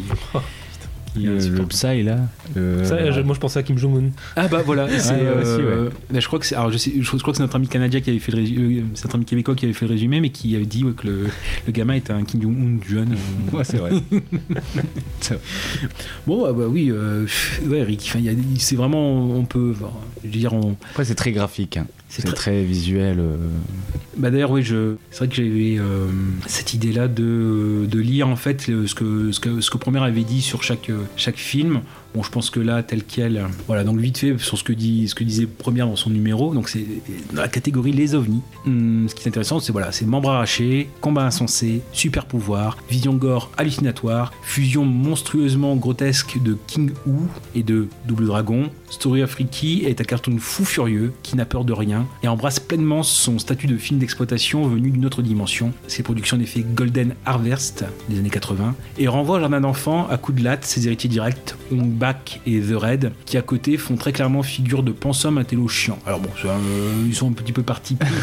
non, parce que je pense euh, techniquement The Red, c'est même s'il y a peut-être euh, des liens communs, euh, il faut voir lesquels, mais euh, non, The Red, bah, c'est l'inverse, c'est-à-dire qu'il y a la partie, ce, qu'on dit- ce que je disais, les chorégraphies qui sont volontairement euh, diminuées dans Ricky, elles, elles prennent pleinement leur, euh, leur dimension dans The Red. Euh, c'est bon, on reste dans l'exploitation Bak, hein, mais bon, The Red, c'est au-dessus quand même. ouais. c'est moins décérébré, mais ça en reste euh, dans sa catégorie très, très fort. J'ai pas vu. J'ai pas vu mon bac. T'as vu? Non, mais je, je vois ce que c'est. C'est un film dont j'ai toujours vu l'affiche, mais j'ai jamais vu le film. Ah, ça, on, voit beaucoup, on voit beaucoup Tony Ninja, euh, Tony Ninja dans les Monster Hunter, dans les Fast and Furious, euh, en rôle secondaire. Euh, vite fait sur, euh, non, je vais voir si c'est intéressant, sur Idiocratie. Petite séance ASMR en attendant. Alors, pour euh, Idiocratie, donc sous couvert d'humour pipi caca, Mac Judge préside un petit cabinet de sociologie. Après avoir mis des gros mots et des gags sur l'horreur de la vie en entreprise avec euh, 35 heures c'est déjà trop, il explique scientifiquement le devenir débile de l'humanité dans l'idiocratie. Les riches instruits continueront de réguler leur taux de fécondité et les pauvres gens sans éducation de pondre des gamins à la pelle. Il faut rappeler aussi que les scientifiques à l'époque, ils cherchent surtout à, travailler sur des, des érections plus et euh, soigner la calvitie. Donc Joe, un, un type moyen au cul moyen, est sélectionné par le Patagone pour un, programme de cryogénisation, donc ça on l'a dit, bon, etc., il se réveille, etc., blablabla. Par quelques bouts qu'on le prenne, Idiocratie est visionnaire. Il anticipe la culture de demain, donc d'aujourd'hui, et annonce avec deux ans d'avance tout Wally. Wally Ouais, les, mo- les montagnes de poubelles à ciel couvert, Ah, c'est vrai. la civilisation du marketing, les fauteuils écrans lobotomisants, parce que notamment il y a la chaîne euh, Masturbation dans- Idiocratie, avec je crois c'est euh, un massage de pied. Oui, la chaîne Masturbation avec la femme qui, qui découpe de la viande avec ses pieds. Ouais. Donc euh, Matt Judge dit euh, voilà je suis, je suis content que mon film soit sorti avant ça m'aurait emmerdé qu'on m'accuse de pomper Pixar par rapport Voilà. donc voilà et euh, vite fait bah on y va pour Shotgun Story qui bon je peux peut-être ce sera plus plus soft hop euh, Eve. Pardon, je voulais, je voulais placer. Et sur Shotgun Stories, on a donc euh, Tech Shelter et Mud ont imposé Jeff Nichols parmi les meilleurs réalisateurs de sa génération. Mais avant ces deux coups de chevrotine pétrifiants, il avait réalisé un premier film exceptionnel, Shotgun Stories, qui a déjà tout ce qui fera la force de son cinéma. Profondeur d'un paysage, donc l'Amérique rurale et les affectés, où Nichols niche ses drames. Et profondeur d'une histoire qui creuse un inconscient national. Shogun Stories dépend, dans le cadre d'une Americana éternelle, le quotidien d'une communauté sans gloire. C'est sur des champs de coton délaissés, des manufactures désaffectées que s'abat une tragédie familiale, une vendetta bouseuse un peu faulknerienne, un peu shakespearienne, entre frères ennemis. À la puissance des visions malikiennes, la splendeur visuelle et l'horizontalité des images, au Roland westernien, on l'avait dit, Nichols ajoute un laconisme étrange, en apesanteur et quasiment japonais. Ces économies d'effets font penser au Mizugi de la rue de la honte, je renvoie à ceux qui ont vu le film, qui transforme son histoire d'Atride, White Trash, White Trash, voilà, en combat de samouraï en jeans informe. À tout juste 30 piges, c'était beaucoup pour un seul homme. La sortie discrète du film en France, les ombres de David Gordon Green, ici producteur, et de Malik, avaient éclicé ce petit génie roots. Autant de raisons de retourner à ses racines.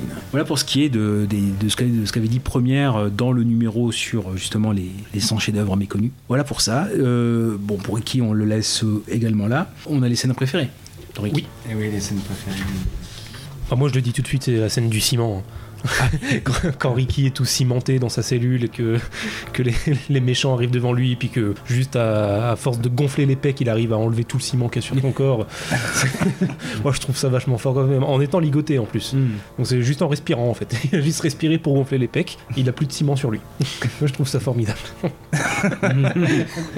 Ouais, c'est vrai. Alors moi, c'est euh, la séance, euh, on va dire, d'initiation avec le, le tonton, l'oncle, euh, l'oncle. Ah oui. Puis c'est vraiment le, le- le cliché, quoi. C'est, je t'en fous une. ouais. Le comme ça, quoi. Ça m'a fait penser à la série animée de Jackie Chan avec l'oncle, justement. Ce n'est pas fini Oui, exactement. C'est exactement ça, sauf que en gros, il met une grosse tarniole, euh, Ricky il, se met- il tombe à terre et il fait ah, tonton Genre, euh, souffert. Puis juste après, euh, tonton il fait Du coup, lui il fait C'est des scènes vraiment euh, waouh. Là, Ça ça m'a marqué, euh, ça m'a tué parce que on était vraiment à fond dans le cliché en plus. Donc, euh, non, c'est. Je crois que tel quel le- l'act- euh, l'acteur qui joue le tonton entre guillemets, même s'il apparaît que dans ces scènes-là, je crois que c'est un des, des vrais bons acteurs qui a vraiment une grosse euh, grosse carrière. ouais. Non, moi c'est vrai qu'il y a beaucoup beaucoup de choses. Non, je pense que vraiment la scène euh, la scène centrale, celle que j'ai le plus revue, alors je ne sais pas si c'est par le, le hasard des, des événements, c'est euh, celle de la bagarre avec justement euh, Frankie Chain, euh, ah, etc. Où justement on a cette, c'est vraiment là où on voit le côté complètement encore plus délirant de- du film. Et là on, on comprend pleinement c'est à dire que voilà on a quelqu'un pour son honneur qui un micro moment c'est ça aussi c'est euh, où Ricky justement lui tape dans la tête à l'arrière et qui perd un œil et qu'il y a tout de suite les corbeaux qui viennent bouffer l'œil. Ça c'est un micro moment c'est très bien mais dans, une, dans toute cette scène où euh, on voit pour l'honneur bah voilà il se fait euh, voilà tu, tu ne vas me tuer je vais faire euh, une faire harakiri et qui finalement prend, prend ses boyaux et essaie d'ét- d'étrangler Ricky euh, avec. Donc là on dit bah, vraiment on est bien tombé c'est vraiment tout l'esprit l'esprit du film il est vraiment dans, dans cette scène là même si euh, très vite on, on comprend très vite euh, voilà le, le souci là-dessus mais enfin pas le souci mais le le- l'esprit l'esprit où ça va être là. Mais je pense que ça ça éclot totalement dans cette scène là après bon euh, je veux dire c'est une continuité mais il y a ce premier boss là où, euh, ouais, bah, comme tu dis au siècle, euh, le moment où euh, il se prend en effet une sorte de verre dans, dans les yeux, mais c'est pas grave, on, on essuie tout et, et c'est reparti. Euh, même, même, et puis même se recoudre les tendons. Ouais. Ah ouais, ça. bah, puis le boss final, le moment où le directeur se transforme en, en bestiole là, Mhm. Tu te dis non, Tellement ils sont allés jusque là. Resident Evil. Ah ouais, non, mais ouais, mais tu te dis pas que ça va aller jusque là. Oh, ils sont osés. Non, mais on, fait, vrai que- on fait attendre parce que ça, c'est qu'il y a plusieurs moments où il s'énerve et euh, il me faut mes médicaments, il me faut mes médicaments. Et puis euh, on voit que tout le monde dit euh, oui, il a à ses médicaments, ça va mal aller. Non, ça, c'est balle explosive aussi. au, Ah oui. au directeur, c'est c'est plutôt, plutôt pas mal. Non, non, donc il y a plein, plein de moments comme ça qui sont intéressants. Bah, puis après, le personnage du, du gamin qui est insupportable complètement. donc oui, oui, oui. De toute façon, c'est ce qu'on a dit. hein, c'est- Il y a plusieurs euh, climax dans, dans, dans le film. Euh, voilà, cette scène aussi du combat euh, contre Frankie Chain. Oui, c'est bien ça. C'est ça. C'en est un, un de ceux-là. euh. bah voilà, donc il reste à passer peut-être au Rocco. Eh bah allez. Bah, C'était toi premier, euh, Kaza, donc euh, vas-y.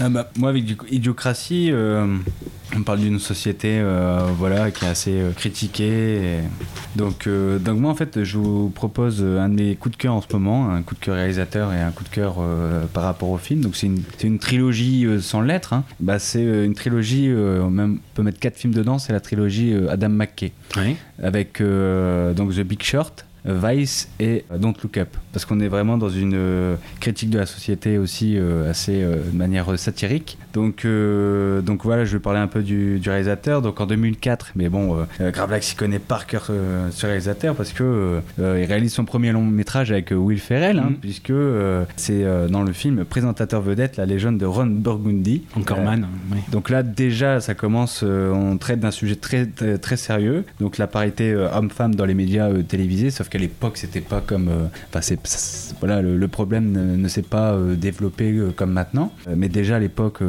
on en parlait.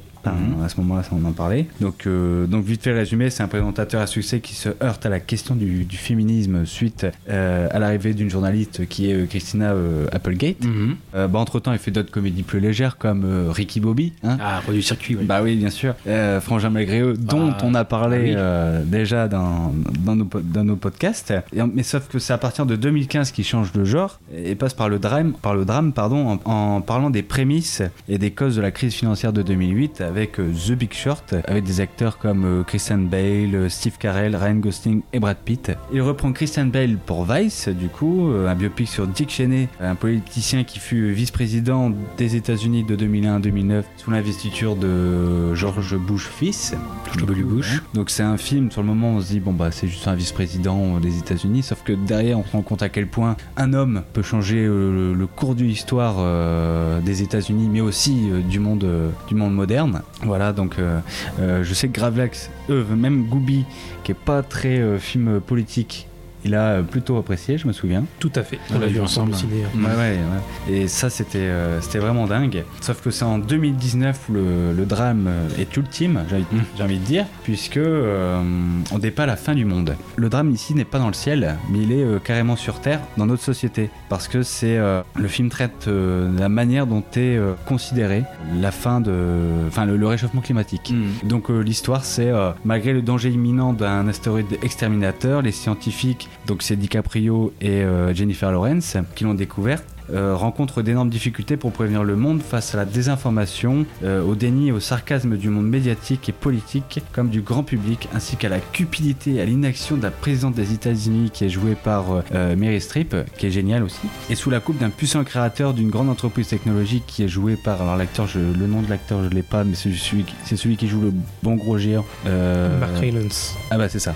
Et, euh, et d'ailleurs le créateur dans euh, Ready Player One, c'est bien ça, et euh, qui joue une sorte de euh, un mélange de Steve Jobs et de euh, Elon Musk. Oui. Donc tout ça, je vous mets, vous ai- je vous ai parlé de trois films là parce qu'il y a quelque chose que j'adore chez ce réalisateur, c'est parce qu'il y a une situation dramatique, sauf qu'il expose le problème de manière très ludique. Il est toujours avec un, un ton satirique et humoristique, c'est-à-dire que bon, voilà, un exemple parmi ces trois films, il y a euh, dans The Big Short la définition des subprimes, enfin les subprimes qui sont expliqués par Margot Robbie qui se trouve dans une baignoire, euh, voilà, en mode euh, aguicheuse un Voilà. peu quoi. Et c'est en fait, il- ouais, je vais vous raconter l'histoire de, enfin le, le- le- la définition des subprimes parce que je sais très bien que c'est barbant. Donc euh, je vais vous mettre euh, Margot Robbie comme ça au moins ça, ça passera mieux. Il y a Anya Kilo Gracie avec euh, rapport mondial et femmes à poil. Mais il y a ça, en fait, euh, tout dans ces trois films, et c'est ça que j'adore. Je, je trouve que c'est. moi, je suis un grand fan de, de Michael Moore, et je pense que c'est. Toutes les personnes qui ont eu un problème avec la palme d'or de Michael Moore, rapport au fait que voilà, c'est pas du cinéma, enfin en tout cas, c'est pas un, vrai cinéma, euh, les films de Michael Moore. Là, au moins, avec Adam McKay, je pense qu'ils ils peuvent s'y trouver. Mhm. Parce qu'on a vraiment en même temps euh, du cinéma euh, super bien fait. Il varie les, hum, comment dire, les, les- les thématiques, mais en même temps il parle à chaque fois de notre société de manière euh, comment dire, euh, bah, pertinente. Et vraiment, euh, Don't Look Up c'était vraiment la cerise parce que euh, euh, je me rappelle encore de cette, euh, cet astéroïde qui, ouais bah je spoil un peu, mais bah, qui s'approche de la Terre en fait. Et en fait la, la- la société qui est dépeinte dans ce film là, c'est c'est exactement ça. Donc euh, ça fait vraiment peur et, euh, et en même temps il y a toujours cet humour euh, grinçant est, Mhm. qui est toujours là. Donc euh, vraiment Adam McKay c'est vraiment un réalisateur que je suis énormément et qui à mon avis euh, je pense qu'il voilà il, peut, il réalise des chefs-d'œuvre en ce moment. Mhm. Voilà. Et vous alors? Euh, ben moi, donc par rapport à Shotgun Stories, c'est un film. Je, je fais encore mon Gravelax, il l'a fait tout à l'heure. Je fais comme lui une euh, reco où je dis merci à Nose. Un film que j'ai découvert grâce à Nose euh, parce qu'ils ont, comment dire, ils ont régulièrement toute une collection de, de DVD euh, très fins, mais qui sont des films d'auteur, euh, souvent indépendants. Et euh, il y en a un qui est vraiment dans la veine de Shotgun Stories. Alors, pas du tout sur un film de vendetta, mais dans ce côté, je disais, représentation de l'Amérique rurale, pauvre. Là, c'est pas l'Arkansas, c'est le Mississippi. Le film s'appelle Summertime, sorti en 2011, réalisé par Matthew Gordon, qui a pas fait grand chose, je crois qu'il a dû faire un ou deux autres films seulement, et qui donc a un petit peu aussi ces thématiques de, ben, de- la pauvreté, de comment survivre, comment s'en sortir. Là, on suit un, donc Robbie, un jeune de 14 ans, qui est déjà meurtri par la vie, euh, il connaît pas son père, sa mère euh, l'abandonne, elle est jamais à la maison, et donc c'est un petit peu lui qui est obligé de s'occuper à 14 ans de son petit frère et de sa grand-mère. Et donc voilà, donc là on est encore dans du pur drame, hein, vous l'aurez compris, bah là, ça va encore plaire à Casa, ça vraiment, il faut qu'il regarde le film, il va adorer. Mais, mais, euh, mais non, là, encore une fois, euh, la, la représentation de cette Amérique-là, elle est très, très bonne. Et le film est aussi très bien écrit, très touchant. Et je, trouve- ça un peu dans la veine justement de ce que peuvent faire Terrence Malick ou Jeff Nichols. Donc, euh, donc voilà, une très bonne découverte pour un euro. Merci à Noz. Et donc euh, pour, oui, pour ceux qui aiment ce, ce type de film euh, dramatique, campagnard, c'est un très bon cru.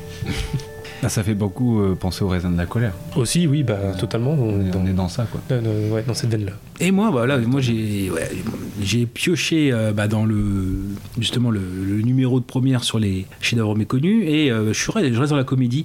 À savoir que oui, l'idiocratie, ça m'a fait penser à un des films que je voulais justement, comme j'avais fait pour le, le plus sauvage entre tous pour euh, Shotgun Stories. Il y avait une reco à faire pour euh, Idiocratie aussi qui était dans le enfin, même thématique, on va dire ça comme ça. Mais j'ai vu le film et j'ai dit, bah non, ça, ça va dans un autre épisode qu'on a qui, qui sera les films What the fuck. C'est la saison 4, donc euh, bon, je sais pas quand est-ce que ça prend, mais je dis, c'est voilà, c'est celui-là dans la saison 4, donc je n'en- parle pas et, et euh, voilà, et je laisse de côté. Mais j'en avais un en réserve de toute façon, qui, alors, toujours dans la comédie, qui est donc l'incroyable Burt Wonderstone de 2013 de Don Scardino, qui n'a pas, pas fait grand chose pour le cinéma, plus pour la télé. Donc avec euh, Steve Carell, Buscemi, euh, Jim Carrey. Ah oui. Et oui, et oui, oui, euh, Oli- Olivia Wilde, euh, James Gandolfini par exemple, en effet. Et donc un film qui a fait un, un gros beat, quoi, euh, 30 millions de budget et 22 millions de, de recettes seulement. Donc à des flops, euh, voilà, les plus cinglants, c'est ce que dit Première hein, de la comédie américaine, avec une réputation exécrable. C'est incompréhensible. Le script certes un peu euh, délayé et le rythme est inégal. Il faut 30 minutes pour démarrer, mais les acteurs ils tiennent une place euh, aussi énorme que leur affreuse perruque. On va, euh, je vais venir sur l'histoire surtout, c'est plutôt intéressant. Et euh, donc c'est la grande bascule Buster Keaton dans la carrière de Steve Carell, un homme sinistre derrière le clown triste. Et c'est le, but du, film, c'est voilà, et si Siegfried Roy, Siegfried Roy les magiciens, et si Siegfried était une ordure. Donc Burt Wonderstone qui refuse de voir euh, en face sa ringardisation et euh, de se remettre en cause par un manque progressif de foi dans son métier. Un ratage entre guillemets à hurler de rire et le meilleur rôle de Jim Carrey, magicien d'extrême, depuis qu'il a, il avait décidé de ne plus être drôle, quelque part vers la fin des années 2000. Donc je vais revenir sur l'histoire de Burt Wonderstone. Donc en effet, c'est quand il est petit, on a donc celui qui va devenir donc euh, Steve Carell, Burt Wonderstone, qui euh, bah, a un père absent, qui a une mère aussi qui n'est pas là parce qu'elle travaille et qui le jour de son anniversaire donc euh, lui laisse voilà je te laissais un gâteau dans, dans le frigo et finalement c'est toute la recette du gâteau donc c'est lui qui doit faire son gâteau mais elle lui a laissé un kit de magicien. Donc on est au début des années 80 donc euh, par Ren Soloway le grand magicien de, de l'époque. Donc c'est une, une VHS à mettre et il y a les tours qui se font aussi où Ren Soloway lui dit de toute façon tout le monde aime les magiciens. Donc il va décider d'être devenir magicien et il va embarquer dans, euh, dans l'aventure un de ses copains de collège qui est aussi euh, délaissé. Donc il viendra euh, Steve enfin, qui est Steve Buscemi et donc ils vont arriver à Las Vegas avec leur euh, grand show, Burt et Anton. Ils vont avoir comme ça, au, dé- au départ, on voit qu'ils ont la foi dans leur métier, que si euh, Steve Buscemi n'est pas engagé par James Gandolfini, le Tony Soprano, qui tient le casino, et ben il ne fait rien. Donc ils vont euh, être à la tête d'un des grands euh, casinos de Las Vegas. Et en fait, c'est ce qu'on voit, on les retrouve dix ans après, où euh, leur numéro est super bien rodé, mais euh, surtout euh, Steve Carell, on le connaît, euh, Burt euh, va devenir euh, imbuvable. Donc avec euh, notamment bah, des choses un petit peu euh, de choisir une jeune femme dans le public pour faire euh, venir faire un tour, euh, un tour sur scène et puis finalement l'emmener dans sa chambre après. Ou il y a un truc pas très MeToo, il y a tout de suite une décharge euh, comme quoi elle est consentante, euh, etc. Mais au fil du temps, bah, c'est ce qu'on voit, c'est qu'il a comment dire le, le numéro est tellement bien rodé qu'ils ne se renouvellent pas, ils ne renouvellent pas leur spectacle. Et euh, peu à peu, ils ont la concurrence et du net et surtout de euh, Steve Gray, donc euh, interprété par Jim Carrey. Voilà, j'ai un petit peu le, le personnage. Oh putain. Steve Gray, donc euh, voilà, euh, Jim Carrey, donc magicien de l'extrême, magicien de le- la rue, où euh, voilà, il n'hésite pas à se scarifier, enfin des, des tours comme ça. Qu'est-ce qu'il nous fait? Trois jours sans cligner des yeux, puis à la fin on vient lui mettre du spray au poivre. Non, non, je ne clignerai pas des yeux donc, dans la tronche. 12 jours sans uriner, dormir sur des charbons ardents aussi, avec bah, une scène assez hilarante où il est comme ça maîtrise sur les charbons ardents, puis ouais, je, je m'endors, et puis ah, il se réveille, il, il hurle parce que ça le brûle, mais il se recontrôle. Ah, donc il s'arrête pas de faire ah, hum, ah, ça, bon. et bref, on le voit rien que son- qu'à son look. De toute façon, il s'est bien euh, Grimé. bah, surtout préparé physiquement pour maigrir, etc. Être très, un régime assez strict. Et à la base, c'est lui qui devait être euh, le rôle titre. Hein, Mais euh, bon, on ne sait pas pourquoi il a refusé, mais au moins il a tenu à être quand même dans le film. Et finalement, il est me- meilleur dans ce rôle-là de magicien assez fou. Donc il y a un mélange d'ailleurs de Steve Gray, donc de euh, deux magiciens qui existent. Donc il y a Chris Angel, qui, voilà, qui est un magicien un peu gothique, maître de yoga, cascadeur, danseur, acteur, musicien, qui prétend ouais, que la, la douleur ne l'affecte pas, car il a le parfait contrôle de son esprit et de son corps. Voilà, et donc il y avait une série de DVD, les euh, Mastermind, hein, ah, lui, euh, Jim Carrey, enfin le Steve Gray, c'est le, le violeur d'esprit. Là, donc lui, c'est le mastermind, le, le maître de l'esprit. Et euh, il fait beaucoup donc de, magie de rue. Et c'est vrai que Steve Gray, dans le film, il fait, il fait beaucoup de ça. Par contre, c'est pas forcément un charlatan parce qu'il a fait le fameux euh, euh, arbitre en fait du fameux défi à un million. C'est-à-dire que tous ceux qui prétendent avoir des pouvoirs magiques, bah, faut le prouver euh, réellement. Et euh, il s'est notamment frité contre c'est Yuri Geller, celui qui prétend pouvoir tordre les cuillères par l'esprit. euh. Donc il y a ça et un mélange de David Blaine qui, euh, alors lui, qui est plus un, un magicien euh, endurant. C'est des records d'endurance, Euh, notamment en 99, c'est resté 7 jours dans un cercueil avec, euh, bah, on a un peu Ricky qui est enterré c'est une semaine sous, sous terre avec juste de la bouffe pour chien. voilà. Bah là, dans ces 7 jours dans un cercueil avec 3 tonnes d'eau dessus, vraiment sans manger, et juste quelques cuillères d'eau par jour. Voilà, donc c'est 99. En novembre 2000, 62 heures dans un bloc de glace, presque nu par moins 16 degrés. 2003, euh, c'est 44 jours enfermé dans un coffre à 9 mètres de haut au-dessus d'un quai avec euh, donc un coffre en plexiglas ou toutes des choses comme ça. euh, 7 jours 7 nuits dans une mine pleine d'eau en respirant euh, et en se nourrissant par des tubes. Et 2020, une montée à 7600 mètres d'altitude avec des ballons d'hélium. Euh, Donc euh, bon, on a ce côté, voilà, le magicien un petit peu comme ça. Donc en effet, il y a, cette concurrence et cette nouvelle arrivée, euh, on est arrivé dans le film, où euh, bah, finalement ils, se, ils sont ringardisés et il faut qu'ils se renouvellent. Et autant Burt, interprété par Steve Carell, est très feignant, il se remet jamais en cause, autant Anton, joué par Steve Buscemi, m'a dit bah non, il faut quand même trouver d'autres choses parce que non seulement les salles se vident, et en plus le public vieillit, c'est-à-dire qu'au départ, le truc, le truc de Burt de prendre une, une jeune femme dans le, dans le public, bah, il, va prendre, il va prendre une vieille dame avec son dentier, etc. Bon voilà, donc c'est plus, ça. Et, euh, et donc, par exemple, ils font donc le défi, c'est là où on arrive au bout d'une demi-heure de film, le défi de la, le défi de la boîte chaude, bah, ça ressemble à ce qu'a fait David Blaine avec euh, son coffre en plexiglas, où le but c'est de, euh, pendant euh, quelques jours, monter dans une boîte en plexiglas à quelques mètres d'altitude et à rester comme ça au soleil. et autant Anton Subikemi a super bien préparé la méditation, etc. pour tenir, autant euh, Steve Carell au départ il fait bah, Burt, il fait non, je m'en fous, de toute façon c'est facile à tenir. Et au bout de 20 minutes, il est comme ça en train de sortir et finalement le, truc est un échec. Le couple se, se sépare, on voit vraiment un- quelqu'un de très puant pour ce qui est de. de Steve Carell avec euh, justement avec ce truc où euh, ils tombent tous les deux de, la boîte, ils tombent par terre. Alors c'est Steve Buscemi d'abord et puis euh, Steve, Steve Carell après, puis il dit bah quand même t'as as foutu ton visage au travers de mon genou, il est pété. Voilà donc bref même pas même pas d'excuses. Donc en vrai c'est bon. bah, après, donc on a un peu un style à la Zoolander ou à la Fatale quoi, la montée, la descente, puis la remontée, etc. Dire aussi que ce, film, donc dans, le rôle de Steve Gray, là, Jim Carrey, il a failli avoir bah, Sacha Baron Cohen, Steve Martin, donc plus, plus ancien, ou, ou Matthew Broderick. C'est un film aussi dont le scénario est assuré par euh, John Francis Daly et Jonathan Goldstein, qui ont fait donc 15 versions du, du scénario pendant 3 ans et demi. Jason Reitman a effectué une réécriture non créditée du, script, et euh, c'est ceux qui ont fait, John Francis Daly notamment, le, comme acteur, on le connaît pour euh, Freaks and Geeks, où il y avait euh, James Franco, euh, Diane Seagal de Amateur Mother, etc. Mais surtout les scénaristes de, des deux euh, de Comment tuer son boss, de Spider-Man En- Ensuite, ils ont été aussi réalisateurs, les deux, de Vive les vacances, donc ça c'est avec Ed euh, Helms et euh, Christina Applegate, de Game Night. Je sais pas si Oui, oui, il est plutôt, euh, plutôt bien. Et qui sont aussi réalisateurs des nouveaux, euh, en 2023, de, du, du nouveau Donjons et Dragons, L'honneur des voleurs, avec Chris Pine, euh, Michel Rodriguez, Hugh Grant. Euh, Hugh Grant, donc justement, qui jouera pas profion comme ce pauvre Jeremy Irons dans la version de 2000. Voilà. Bon. Donc ouais, c'est de nouveaux réalisateurs, etc. Et euh, à la place d'Olivia Wilde, on a failli avoir, comment dire, Michel Monaghan, Jessica Biel, Winona Ryder, Sarah Silverman, Judy Greer qu'on avait croisé dans Joe Breaker. voilà. Bon bref, tout ça pour dire, c'est euh, c'est un film très... Enfin voilà, je pense qu'il est injustement euh, laissé de côté ou méconnu. De toute façon, je pense qu'on ne connaissait pas. Bah non, voilà. pas du tout.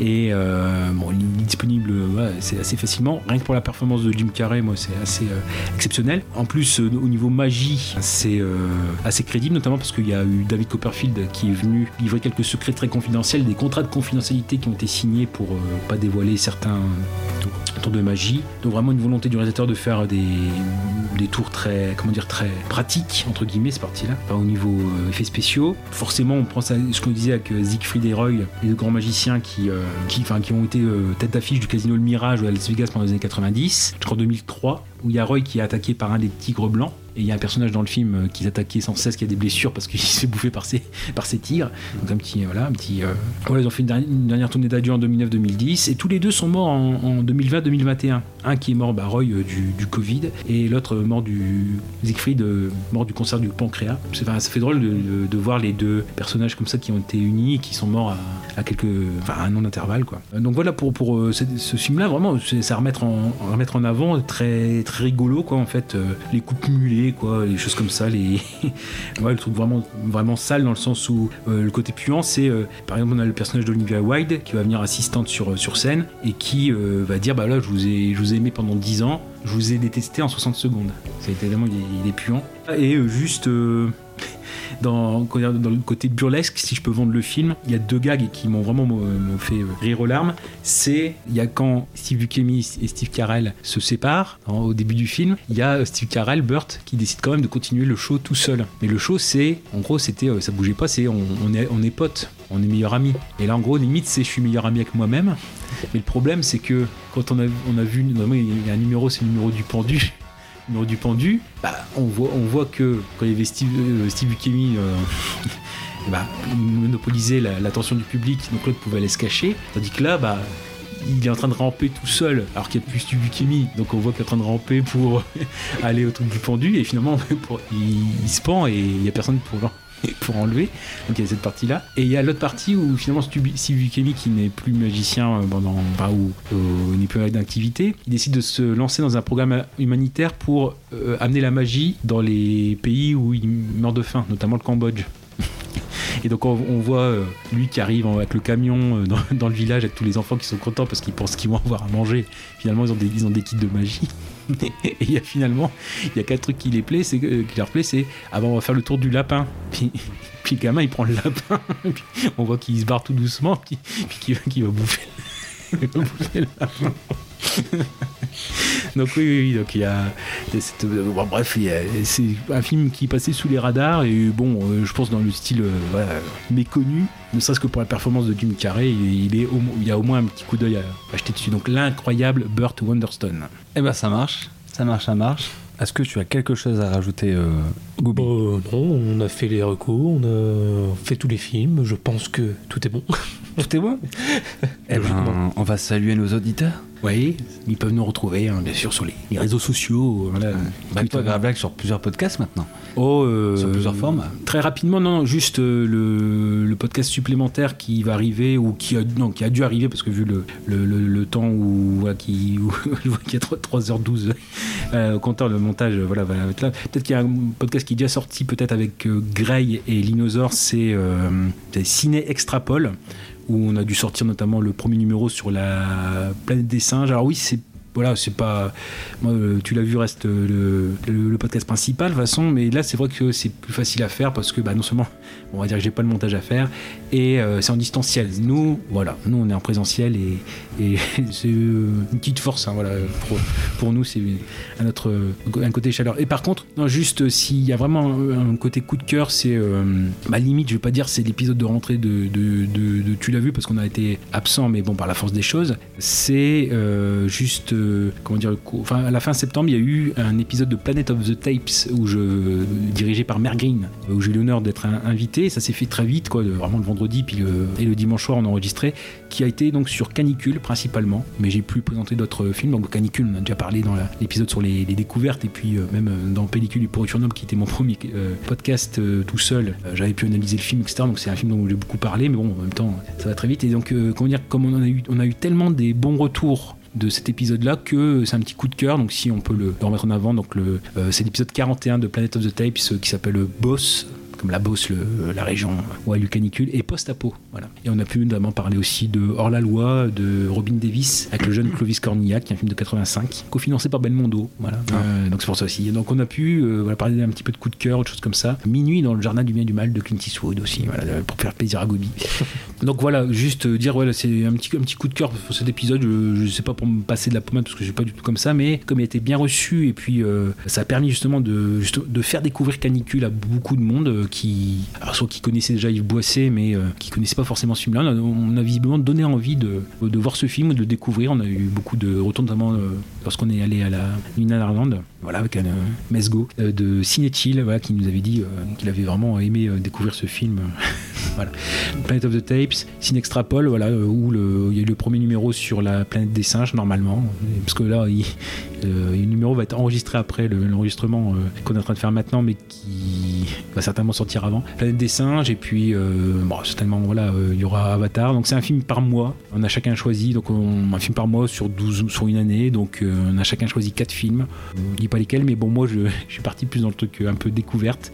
Donc euh, il y aura aussi bien du très connu que des petites pépites. Voilà, notamment un film euh, où j'entends beaucoup, comment dire, j'entends beaucoup, oui j'aime pas, j'aime bien. Et en fait a- on n'a jamais de débat sur ce film-là. Donc je ne dis pas lequel, mais bon c'est pareil, c'est pour dans, dans une année quoi, c'est dans la fin de la programmation.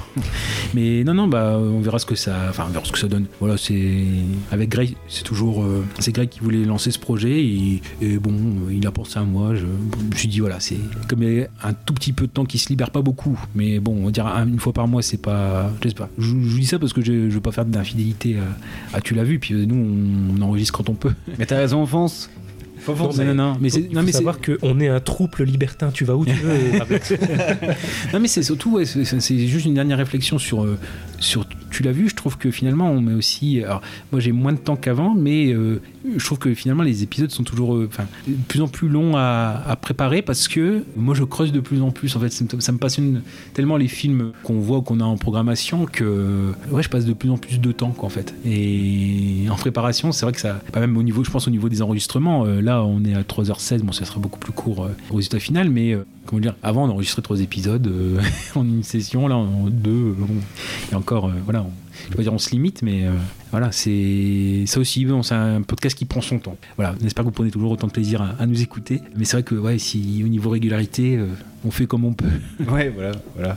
Et toi, Goubi, est-ce que t'as as une actu, je pense? Un- Tu tiens un site internet? Oui. Ah, c'est vrai, j'avais oublié, je pouvais faire ma petite promo. euh, Ah bah hors- oui, hors bah, podcast. Euh, Eh bien oui, j'ai fait mon propre site internet. Alors là, en ce moment, j'avoue, je suis pas beaucoup dessus, mais ça va revenir. goubiciné.wordpress.com. Voilà, on mettra le lien. Ouais, on mettra le lien de toute façon, voilà.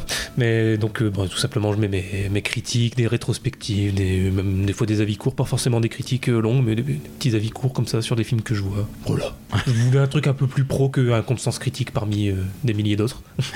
je me suis fait mon petit site. Ah bah nickel. Et nickel. toi, Kaza, t'as- Euh, bah moi, je cherche une maison, donc euh, si Ah vous oui. vendez une maison dans... Chacun son actu.